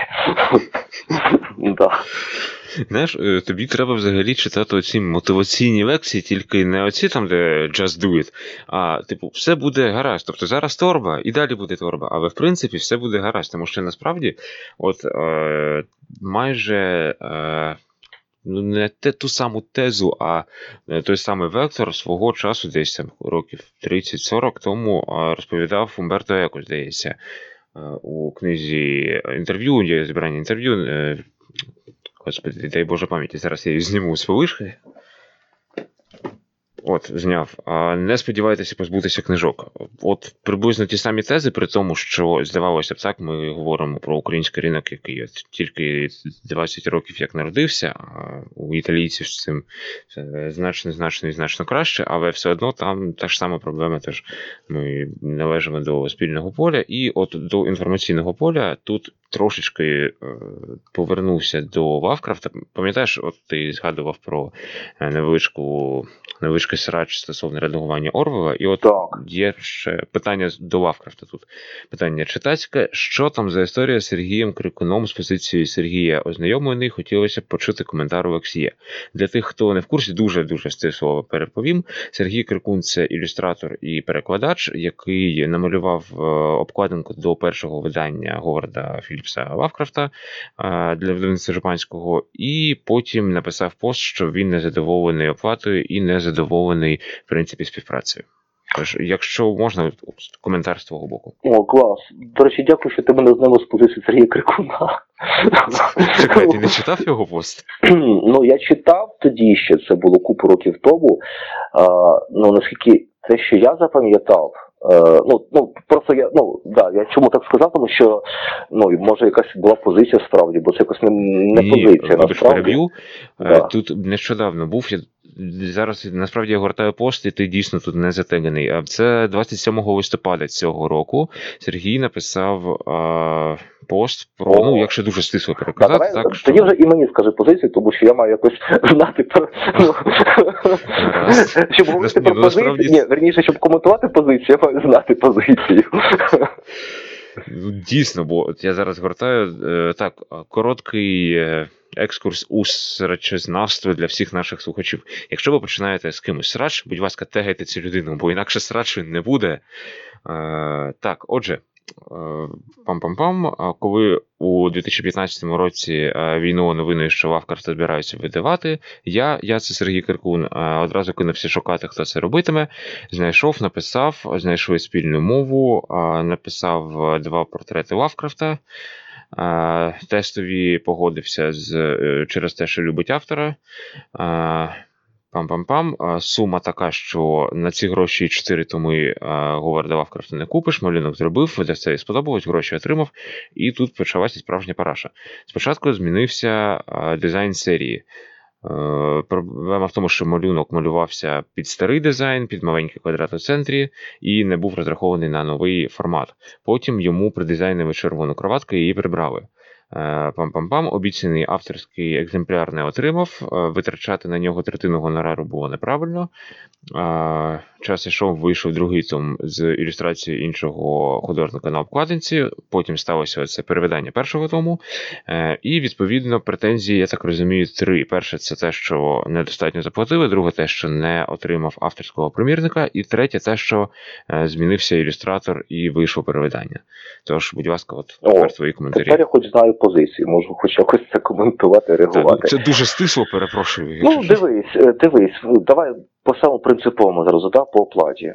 От, коли до нас Сергій звернувся з пропозицією, йому це, ну, що він це там зробить, я, ну, знову ж таки, озвучив те, що ми можемо заплатити. Тобто, ну, це була пропозиція з його боку, ну, не гроші, тобто сума, а саме його звернення, що він хоче працювати над цим проектом. Я сказав, давайте спробуємо, але там заплатити там багато прям не можемо. І ми зразу це, чи там майже одразу узгодили, скільки це буде. Він погодився, сказав, що це не проблема, він розуміє ці наші реалії нашого ринку, бла-бла-бла і все таке. Ну, тобто, дивись, сторони погодились. Ну, потім заднім числом казати, що там мало заплатили, ну, якщо мало, тоді не, не погоджуйся. Це ж не те, що ми там сказали, там заплатимо багато, заплатили мало, чи там ще якось. Ну, я, я такого, до речі, дуже, дуже не люблю. Це от, ну, да-да, ні-ні, ніхто нікого не там обманював. Ось, і, ну, коли починають, знову ж таки, я скажу, заднім числом викатувати претензії про гроші, ой, ну, для мене така людина просто не дуже таке люблю, скажімо так, і поважаю. Ну, добре. Цим, ніби, я, тепер я свою позицію да, озвучив щодо фінансового боку справи. Е, далі. У нас було, була розмова про малюнок, яким будемо користувати на обкладинці. Сергій не дизайнив обкладинку, так? Ось. Він мав стосунок лише до малюнку. Він нам дає малюнок, а далі ми дизайнимо обкладинку. І ми справді здалися робити в нашому стандартному дизайні майстри світової прози, але потім у нас з'явилася ідея це робити. Тож, ну, дуже багато було хайпу довкола майбутнього українського видання Лавкрафта, і ми так зрозуміли, що якщо ми видамо Лавкрафта в стандартному форматі, і, ну, за як ми видамо майстрів, це буде нормально, але це буде недостатньо круто для саме цього проєкту, там, тритомника, саме Лавкрафта і так далі, знову ж таки, першого українського видання. І ми просто потім поміняли концепцію, зробили, і з цього, власне, вирос, виросла серія а, майстри а, готичної прози. Ось, Лавкрафт першою ластівкою чорною. А, так, і ось ми поміняли серію, так, нам... Там десь в цих тізерах хренливо поставили червону кроватку, там дуже багатьом людям не сподобалося, ми, в принципі, ми там вагалися тоді, ми не те, що там прям вирішили ставити червону, подивилися, ну добре, там прикинули, пішли, ну якось там повернули цю, ну це такі ж нюанси, знаєш, цю знову там чорна кроватка, і ось. І ось ми, ми видали Лавкрафта, і знову ж таки, я випадково десь в мережах знайшов, не за, я там не був так само затеганий, ну тоді, тоді коли книжка вийшла. Там якийсь був дуже такий буркітливий пост Сергія Крикуна, що він побачив цю жахливу вкладинку, він знімає всяку відповідальність там за малюнок, він не хоче бути причетним, нічого спільного е, з цією книжкою, з цим виданням, і більше ніколи в житті не хоче працювати з цим видавцем, який так вчинив. Ось. Ну, я це прочитав мовчки, ну думаю, ну не хочеш, то й не треба. Ну, діло, тому ж, ну, я не буду так нав'язуватися. Чого, чого мені людину силувати, грубо, грубо кажучи. Ну, за, за, за обкладинку, вірніше, за малюнок, то й було там все заплачено, як ми з ним домовилися, та й все. Ну, і далі е, я познайомився із, із е, Саденом.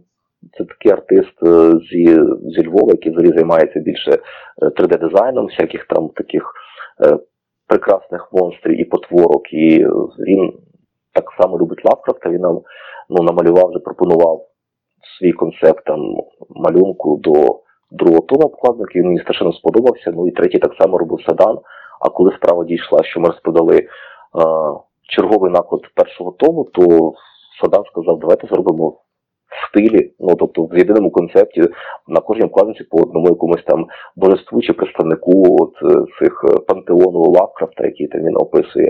Ну і це було логічно, тобто зробити отак от і все. Ось моя позиція. Якщо щось там десь не зрозуміло, там запитую, перепитую, я уточню. А, там третій ще була теза стосовно авторського примірника щось.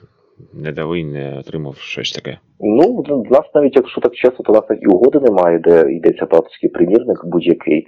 Ось, і, ну, я то можу без проблем надати, там, нехай там приходить на, на стенд, там напише, що він хоче зайти, забрати якийсь авторський примірник, і ми йому дамо. Ось, але так. Я не знаю, що вона залишилася з першого накладу, доведеться дати, дати із артом Sadhana. Ти знаєш, буде таке приміщення максимальне просто для людини. Ні, ну може, я десь я, я, я сам знайду у когось, я, я не знаю. Ну, ну, Ні, просто, ну, для мене насправді просто от, подив, що ти не в курсі, тому що я чесно думав, що тут ти затеганий. І, ну, відповідно, просто прохання універсальне. Я з повагою ставлюся і до Serhiya Krykuna, і для всіх, в принципі, художників, які працюють з українськими книжками. Але, будь ласка, якщо ви чимось незадоволені або маєте якісь претензії, будь ласка, тегайте людей, які мають до цього стосунок. От, наприклад, я помітив, що Тарнашки переклав Лавкрафта з російської, я його затегав, він мене забанив, і фолію мене забанили, і все чудово. Це чесно, так. Тут, принаймні, чесно все відбулося. Ні, то просто знову ж таки про авторське, я теж я так ось вперше, вперше чую, тому що, ну от, знову ж таки, не тегаючи, це було якось випадково, навіть, я не знаю, чи, чи він щось показав, чи що, що Сергій просто відхрестився від цього, сказав, що він тут взагалі не при ділах, він не хоче цього бачити, чути і взагалі бути, бати хоч якийсь стосунок до цього всього діла і все. Ну, тобто, ну, ну думаю, який там може бути авторський, ну, він це сприйме як за образу, за яке знущання, ну, і тим більше ніякої не було у нас цієї, там, немає у нас. Не було там домовленості, там авторські чи не авторські. Ні, по-хорошому треба, звісно, треба було дати е, авторські, і але якось так, ну, от, ну, тобто я не буду за ним ганя... ганятися з цим авторським, на, візьми, будь ласка, ей, почек... почекай, ось, ось і авторські. Ну, коли він не хоче, ну, ну, ну блін. Написав би, що дайте мені авторські, я б йому дав би, ну, мені, мені, мені, мені не шкода, ми їх багато надрукували. Ось. Так. Позицію зрозумів, відходимо від срачів, тому що тут ще є одне питання, яке насправді, чесно, я не хотів його ставити у подкаст, але його спитали аж тричі, причому на різних ресурсах. Просто воно чисто технічне. Чи можна поміняти обкладинку від старого видання на нове? Тут три людини спитали. Ну, ну тобто поміняти ти... примірник. Ну, ні, дивись, це різні речі. Поміняти обкладинку, поміняти примірник. Ну, типу, там нема суперки, тому неможливо поміняти обкладинку. Ну, можна зідрати її, це ну, якось та, некрасиво вийде. Ну, це прикольно, що це так концептуально було, так, так у нас здерти і, і, нову, і нову присобачити. Ну, я не знаю, це ж для таких бібліофілів діло. Ну, дивись, е, блін, як би так сказати, я відповім питання на питання. Ось, там, чи можна там, купивши Nike Air Force там нехай One, от, потім через рік, коли вийшли Air Force два, піти з тим Nike Air Force два і сказати, о, верніше, один і сказати, чуваки, у вас вийшли вже Air Force два, там, можна вас поміняти? Ну от не знаю. Як, ну, ти, як, як, як, як ти вважаєш? Насправді, десь так воно і виглядає, тому що, ну, це міняти вживану книжку на нову, і, ну, я не бачу ситуації. Єдина ситуація, в якій це дійсно доречно, це, от як це зробили, я, мабуть, на кожному підкасті вже це згадую, але, ну, моя повага, що вони масово поміняли примірники, коли дізналися, що з російської перекладено Кінга замість, україн... замість англійської, і тоді зробили обмін. Але тут переклад норм, типу, ні у кого до перекладу претензій нема, ну, окрім окремих, знаєш, є там певні, на кожний переклад знайдеться людина, яка читала Ні, його ну, взяли, там, до того, як він вийшов в оригіналі, ще там рукопис. Яка його прочитала російську і каже, що там було не так, не так написано. От, от як ці пагорби божевілля, типу, ні, там було хребти безумія, а які на божевільних, що, що значить на, там не було на. На, да, на божевільних тропінках. Да, все. А щодо, якщо серйозно щодо обкладинки, то, ну, типу, я розумію, що там, якщо люди колекціонують серію, то їм це якось важливо, і е, тут дивись, що, що я ще тут оголошу.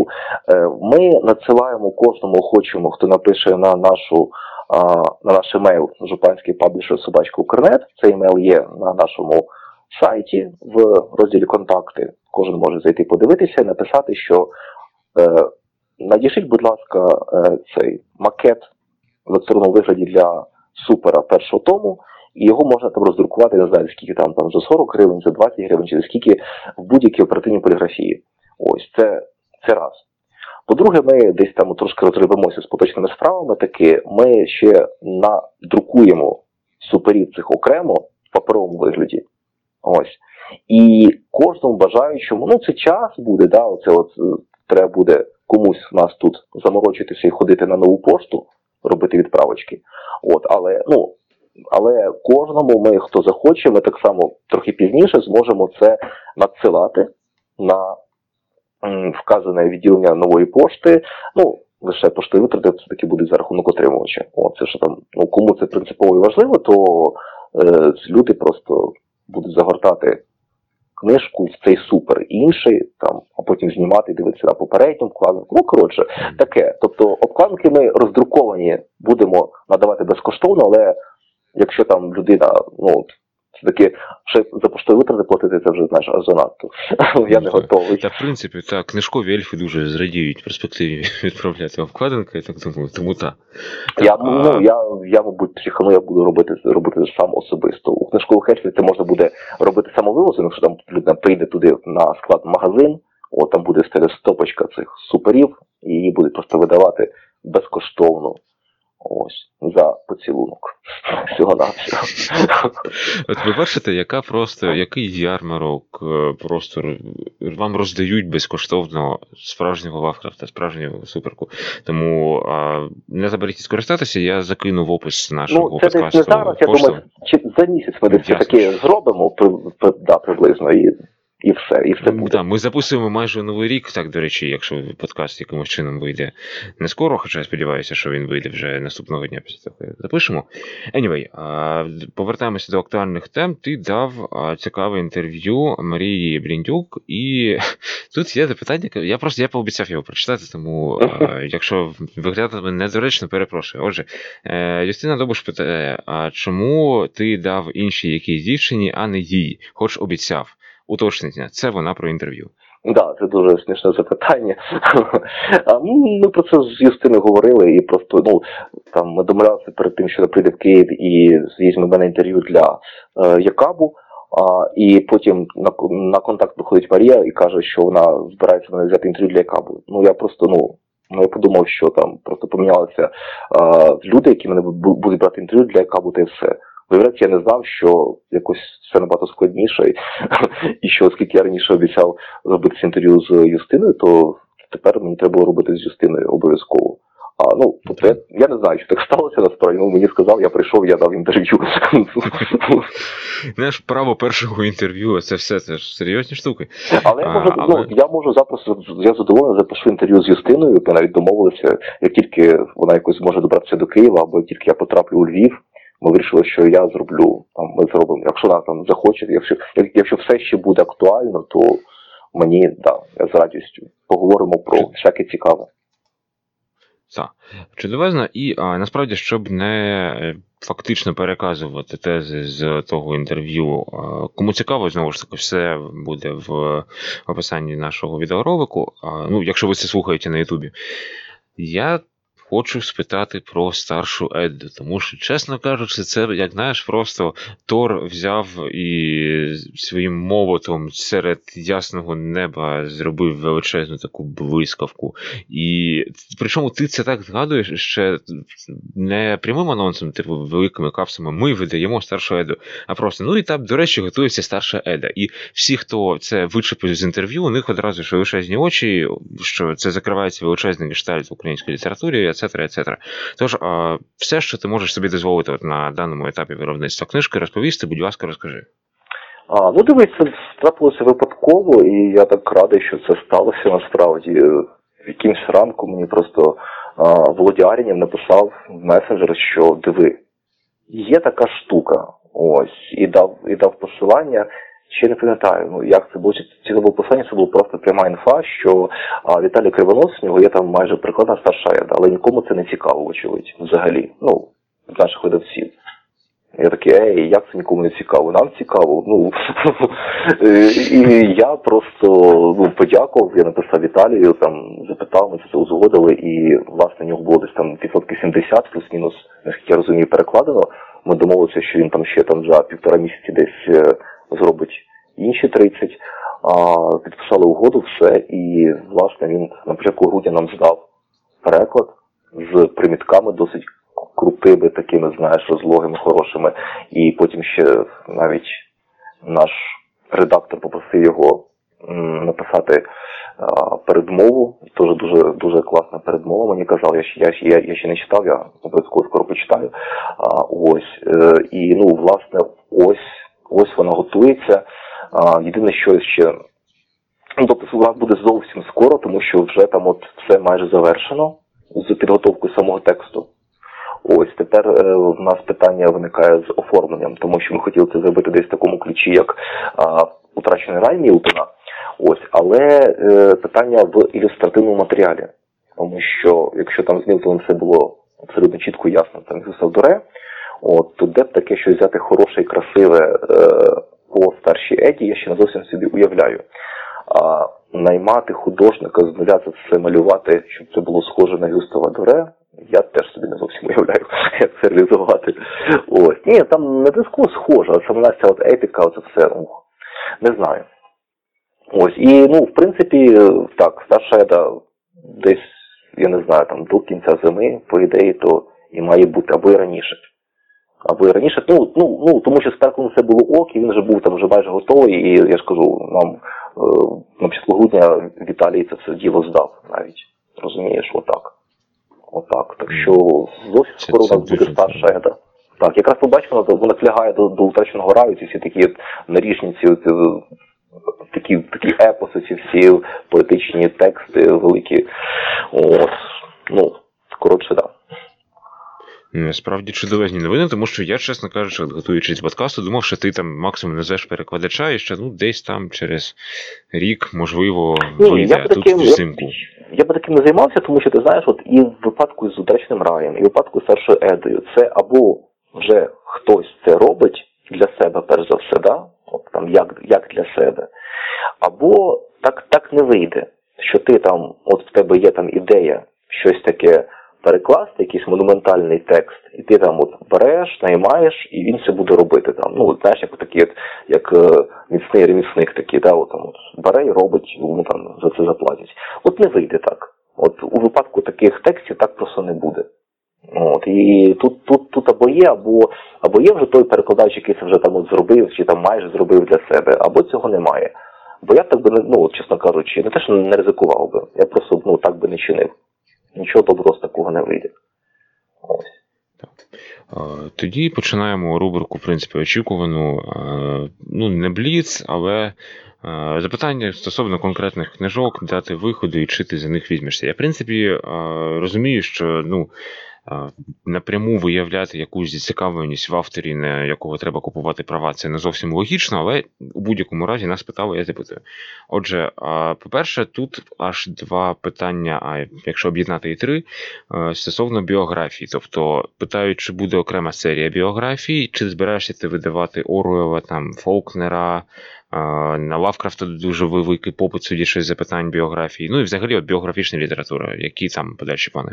Ну, дивись, це завжди цікаво, насправді. От, у нас є серія життєписи, і от най, це, найближча по виходу книжка – це «Кімната снів» Девіда Лінча і Крістін Маккена, яка, над якою ти працював, і, і Остап теж працював як перекладач, і ти це знаєш. Тобто це десь уже січень, кінець кіне січня вона має вийти, продовжити серію цю. Ну, тобто, а, саме візуально це буде трохи інше, ніж ми звикли там от у випадку біографії Гітлера і Черчилля, тому що книжка м, така трошки інакше з фотографіями, з цим матеріалом, вона буде більша а, і таке інше, так. Але серія є вже. От. Щодо біографій всіх тих людей, постатей, які ти озвучив, потенційно нам, нам все цікаво, і ми би, ну, тобто, я видав би біографії Лавкрафта, там, і кого там ще, ще називали. Ось, ну, тобто, це все, це все ок просто, але на це все треба час і, і енергія. У нас видається зовсім невеличкий, ми якось, знаєш, намагаємося все це тягти, те, що ми, ну, от, те, що ми робимо. От, ці наші невеличкі темпи якось не, не збавляти.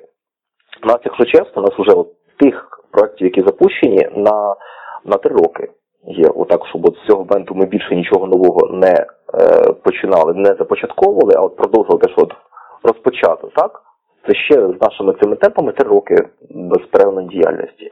Е, як, тобто, я не знаю, це все дуже-дуже складно, там, а, з розширенням, саме збільшенням колективу видавничого і нарощуванням цих от кількість. Кількісно збільшення видавництва по назвах це теж складно, тому що, як ти сам розумієш, дуже мало у нас все-таки в Україні спеціалістів, і це, ну, от, в різних цих от видавничих галузях, там, і редагування, там, і, і переклад, і все інше, але це, знову ж таки, заслужено, тому що дуже, дуже тут невеликі гроші скромні, а, тому що дуже невеликі наклади, і так далі, і так далі, це пов'язано. І, коротше, якби була можливість робити більше за одиницю часу, ми б за це все діло взялися. А так, при нагоді, якщо якось там зірки зійдуться, тому що проєктів дуже багато, які не цікаві, а нас дуже мало. От. І ельфи наші чарівні втомлюються, їх теж мало. Навіть ті книжки, які ми, які ми навіть ту малу кількість, яку ми видаємо, щоб їх всім розсилати бажаючим. Ось. Тобто ми це все десь там от тримаємо а, в пам'яті, але е, поки що обіцяємо те, що ми обіцяємо. І не більше. Чесна позиція. Так, запитання так. Коли Кроулі пропускаємо, запитання, наступне запитання. Ріфтери і Пітера Вотса. Так, ми це, ми за це будемо братися так само, десь невдовзі. Ще не, прямо так от не приступили, але це в нас в найближчих планах. Ну, взагалі, Вотс, мені цікавий весь, весь Вотс. Вотс це просто такий, такий топчик. Всього найкращого, що є зараз у світі, що просто, ну, Вотс. Ми докладемо всіх зусиль, щоб у нас був весь Вотс український. О, до речі, тут є ще підпитання, в особисті нам обоє присилали. Чи збираєшся ти запрошувати Пітера Вотса ще раз в Україну? Ні, ну це, знаєш, це вже так от зовсім зловживати його доброю волею сюди приїхати, е, насправді, тягати його постійно. Його ж, ну, по всьому світу запрошують, і він вже був раз в Україні, чуєш, я так думаю, що у нього там купа місць, куди він постійно їздить на різні всі івенти, де він ще не був, або там, де йому набагато важливіше насправді бути, тому що він і науковий, і ці всі конференції, ну, тобто, е, так. Він був здивований Україною і цим от саме кількістю е, його прихильників, фанатів, які тут є, бо він, ну, мені прямо, прямо писав, що я його обманюю, аби просто він приїхав, а насправді тут буде там от п'ять чоловік, і то, які там три з них, які читали якогось іншого письменника, але переплутали з Вотсом, чи Вотса з ним. Да. А він був, був здивований, але, ну, не знаю, це, це треба ще видати купу його книжок, щоб справді була така, ну, привід, причина, щоб його сюди ще раз викликати, він погодився і приїхав. Ну, наразі, поки не буде там видано якісь там, не знаю, там, хоча б там всіх рифтерів там, із, а ще, якщо він там допише цей вогнепад, то там і третю книжку вогнепаду, якщо він ще допише і соняшники, оцей цикл, то ще і те все, тоді, може, він ще раз і приїде, це буде, не знаю, через скільки років може трапитись. Ну, словом, Пітер Вотс пише роман «Кіт з ножем». Далі. Страшні історії для розповіді у темряві Ельвін Шварц. Ну, насправді, книжка дуже нашуміла, тому що на Амазоні, якщо я не помиляюся, там перше місце за продажами цьогоріч. Я, ну, чесно кажучи, я не в курсі. Окей, ну, насправді, це таке підліткове, підліткові жахи, тому я також вважаю, це трошки, ну, да, це видавництво не критично. Ми ж якось не, ну, підлітково це adult, adult fiction, якось не, young adult, верніше, ж якось, ну, не сильно, mm-hmm. є, є видавці, які, які на цьому прямо спеціалізуються, як, наприклад, Аса, да, ну, ми трошки так. інше робимо. Так, а, наступне новинки готичної прози загалом. Так, так, так. Новинки готичної прози. Це в нас, значить, Артур Мекен. Ось зібрання прози. Десь уже, ну, не знаю, там перше, перше підріччя має бути. Далі Кроулі, як ти казав, ми пропускаємо, ми, ми чекаємо та, від, та, від нас. Та все буде, все буде, насправді, все в процесі. Це для, ну, для слухачів, хто постійно питає, просто текст насправді суперскладний, і для того, щоб видати його от в тому вигляді, щоб його зрозуміли і поціновувачі Кроулі, і пересічні читачі, треба дуже багато над ним працювати. Тож все буде. Ну, от, ти відповів, про Кроулі ти сам відповів. Да. А, що іще в нас таке? А, Едгар По. А, Едгар По. Едгар По. Перший том у нас от вже от майже, майже, майже завершений. Нам ще залишилося, ну, і відредаговане навіть, тому що залишилося одне оповіданнячко, яке ми з першого ходу не включали а, з Остапом Мікатою, а, тому що думали взяти інше приключало. Він продав а, свою цю. Свій переклад продав іншому видавництву. А, ну, це вже був раніше зроблений переклад. Ну, оповідання одне. І його зараз, я просив Остапа його перекласти ще й те оповідання, і, ну, власне, і перший том уже буде, буде вже, ну, перше, коротше, до арсеналу, по ідеї, має бути, якщо там все нормально складеться, не буде ніяких зривів, нічого. Там ще будуть ілюстрації з Ліни Квітки, ось, та й таке. Тобто десь уже, по ідеї, до стану має бути. Перший том. І, е, знову ж таки, і тим часом ведеться робота вже над другим томом, то ж саме Едгара По. А, і водночас нам вже треба таки цей багатостраждальний четвертий том Лавкрафта, там, де він в співавторстві вони писали з іншими письменниками. Ось так само Остап з Катою над ним працюють і, не знаю, ну, тут уже я, я не буду так прямо, знаєш, казати, коли вони це зроблять, тому що це, це, як ти казав, складно і непросто. Ось, це такі найближчі перспективи майстрів готичної прози у нас. Угу. Питають ще стосовно Вільяма Годжсона. Ну, поки що, поки що в планах немає. Це все, ну. Угу. А, далі Джеф Нун. Теж немає. Ну, тобто, uh, дивись, це, це, це, це не те, що я проти цих письменників, що нас жодним чином, чином не цікавлять. Просто я скажу, що це все дуже, дуже непросто. І, ну, ми роботи поки що над цими проектами не ведуться. Але, ну, потенційно, можливо, але це все, знаєш, от, наприклад, як в нас є, е, є, значить, нам запропонував перекладач е, Євгеній е, Онофрієнко, Кларк Естона Сміта, збірку оповідань перекладених. Гарний переклад все таки, але треба купити права. І ось ніяк, знаєш, оце все. Тобто, от, от, от, от як тільки ми купили права, і ми оп, і видали Естона Сміта, але ось. Але, але, але. Розумієш, я таких от штук, це ж, ну, їх з кожним виданням, їх там маса факторів, які там впливають на те, да чи ні. Так, так чи ні, вийде чи не вийде. Ось. Так що такі справи. Так, зараз о, паралельно спробую подивитися, коли саме помер Кларк Естон Сміт, тому що щось Ой, мені нагадує, що... Ні, це десь там в дві тисячі сорокові роки, там, може, десь там звільняться права. А смерть Кларк Естон Сміт шістдесят перший. Ну так, ну, да, доведеться. Та просто тут наступне запитання стосовно Ворда Дансені, тут я сам можу відповісти, що тут просто треба зачекати, ну, років п'ять, коли це стане фрідомейн, тому що, ну, фактично немає зараз сенсу його купувати на нього права, тому що він нікуди не втече, він не стане прям супер актуальним, тобто він класний письменник, але він не настільки актуальний, як той самий Бірс, так був, коли його видали, чи, ну, власне, Лавкрафт, тому... Тут просто, будь ласка, почекайте кілька років і, мабуть, все буде так. А далі у тебе питають стосовно а, Марвіна Піка. Те саме. Роботи не ведуться. Угу. А, і Грем Герман? Теж ні. Все. Ну, не розчаровуйтесь, хто почув ні. Ні від видавництва Жупанського не значить ні українською загалом, тож, ну, можливо, хтось нас ще приємно. Да. А по-друге, у нас багато так ведеться, робіт багато так, так що, ну, десь не буде, десь щось інше буде. Так.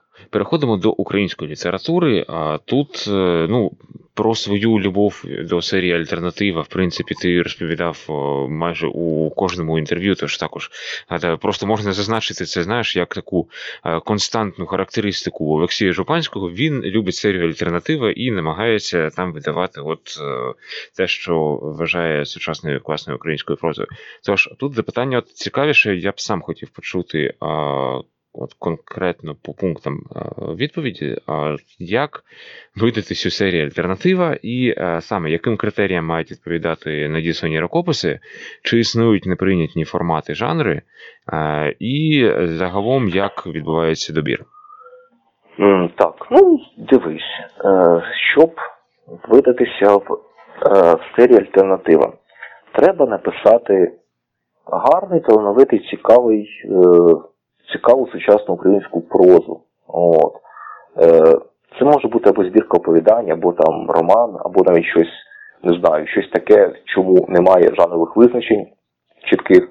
Але це десь має бути, ну, по-перше, там не там двадцять п'ять тисяч знаків, тому що, знаєш, буває, люди присилають.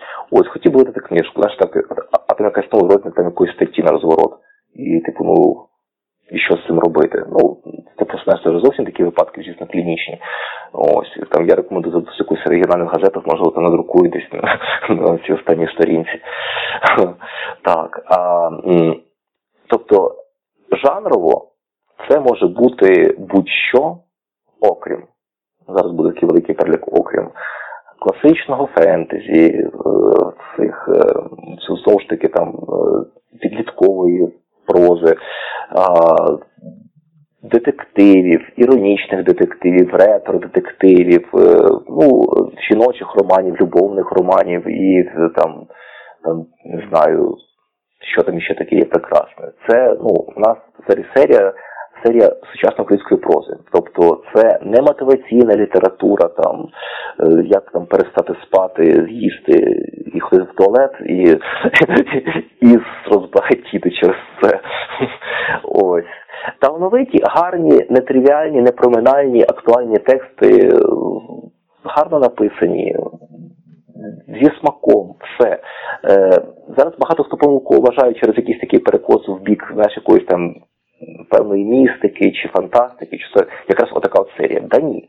Це може бути навіть, навіть який, знаєш, от гіперреалізм. Що, взагалі, вона задумалася, ця серія, як така, знаєш, просто, просто сучасна, сучасна, гостро, гостро актуальна, така, трохи нахабна, цікава українська проза, от саме, саме цього новітнього, новітнього часу. От все те, що говорили, що, ей, у нас так само цікава, класна, не шаблонна оця от, оця от проза, тому що не зовсім мені там, принаймні тоді, коли серія «Альтернатива» засновувалася, подобалося, що, що відбувається з нашою українською прозою, яку водночас в той час дуже сильно всі нахвалювали, ну, знову ж таки, всі свої, там, свій, свояка, там, і так далі. Ось, і тому багато в чому через те й виникла «Альтернатива». Гарні, талановиті, цікаві, цікаві тексти і все для цього має бути. Ну, ну, ну і знову ж таки, от без оцих, не отака от жанрова, як, як, як я оце казав, там, без цих цих детективів, там, любовних романів і так далі. Бо ми цього просто в нашому досі не, не любимо. А наші помічники ельфи просто навісніють, коли десь хоч на склад, хоч якась така випадкова книжка потрапляє, вони просто викидають. Бо так не можна. Я просто, я ж кажу, я уявляю, от перед очима оцей список рукописів відхилених і непозбувну бентегу від прочитання там перших кількох речень, тому що мені, чесно кажучи, вистачило читати сто сімдесят оповідань для антисоціальної мережі, типу, ну, це один місяць. Та, а я уявляю, скільки проходить щорічно рукописів в «Альтернативу», тому що, ну, поміж письменниками, особливо там мого віку, трошки старше, є такий, як навіть ритуал, що якщо ти пишеш щось контркультурне, ну, тобто, якщо ти пишеш не young adult ага. і не попсу, то треба от податися до видавництва Жупанського спочатку. Ні, загальна думка абсолютно правильна, і це так і є, да. А я навіть скажу, до речі, ну, не, не такі багато, як ти собі думаєш. Е, ми десь там за рік до, до нас приходить десь там приблизно там тринадцять, максимум двадцять рукописів за рік. Все. Тобто, як тільки з'являється видавництво, якесь, якесь нове на видавничій мапі України, то, я так розумію, туди просто зразу всі е, письменники, яких досі успішно е, відфутболювали інші видавництва, вони думають, о, всі нові, свіжі, із, із свіжим поглядом незаангажованим. Ці мене точно візьмуть. І зараз вони так кидаються прямо. Тоді рукописи летять просто, ти знаєш, от скринька лопається поштові від, від рукописів. От, а потім, коли проходить рік, рік-два, ці письменники всі розуміють, ей, вони такі самі, як, як, як, як і всі інші. Вони не бачать, що це справді геніальний рукопис, вони його теж відхилили. От, і тоді, і тоді потік зменшується, зменшується. І от ми зараз себе, я так розумію, наскільки зарекомендували зовсім такими, знаєш, якимись такими нудними, снобськими, е, не знаю, там, цими, нудним снобським видавництвом, що нам не так і багато надсилають, от, і це доволі таки добре, і мене це влаштовує. Ось. І вона, як, як бачиш, навіть інколи вдається щось таке гарне звідти видобути, і тоді ми радо це видаємо. Ось. Так. Стосовно української літератури, досить слідство питання, улюблений сучасний український письменник? Я тут, я тут не буду зараз дуже оригінальним, я просто це ж аж якось до суму, до суму стереотипно, але ну, мені, мені, мені справді подобається Сергій Жадан, його, його, його творчість. Без ніяких. Я би, я би лукав навіть, якби сказав інакше.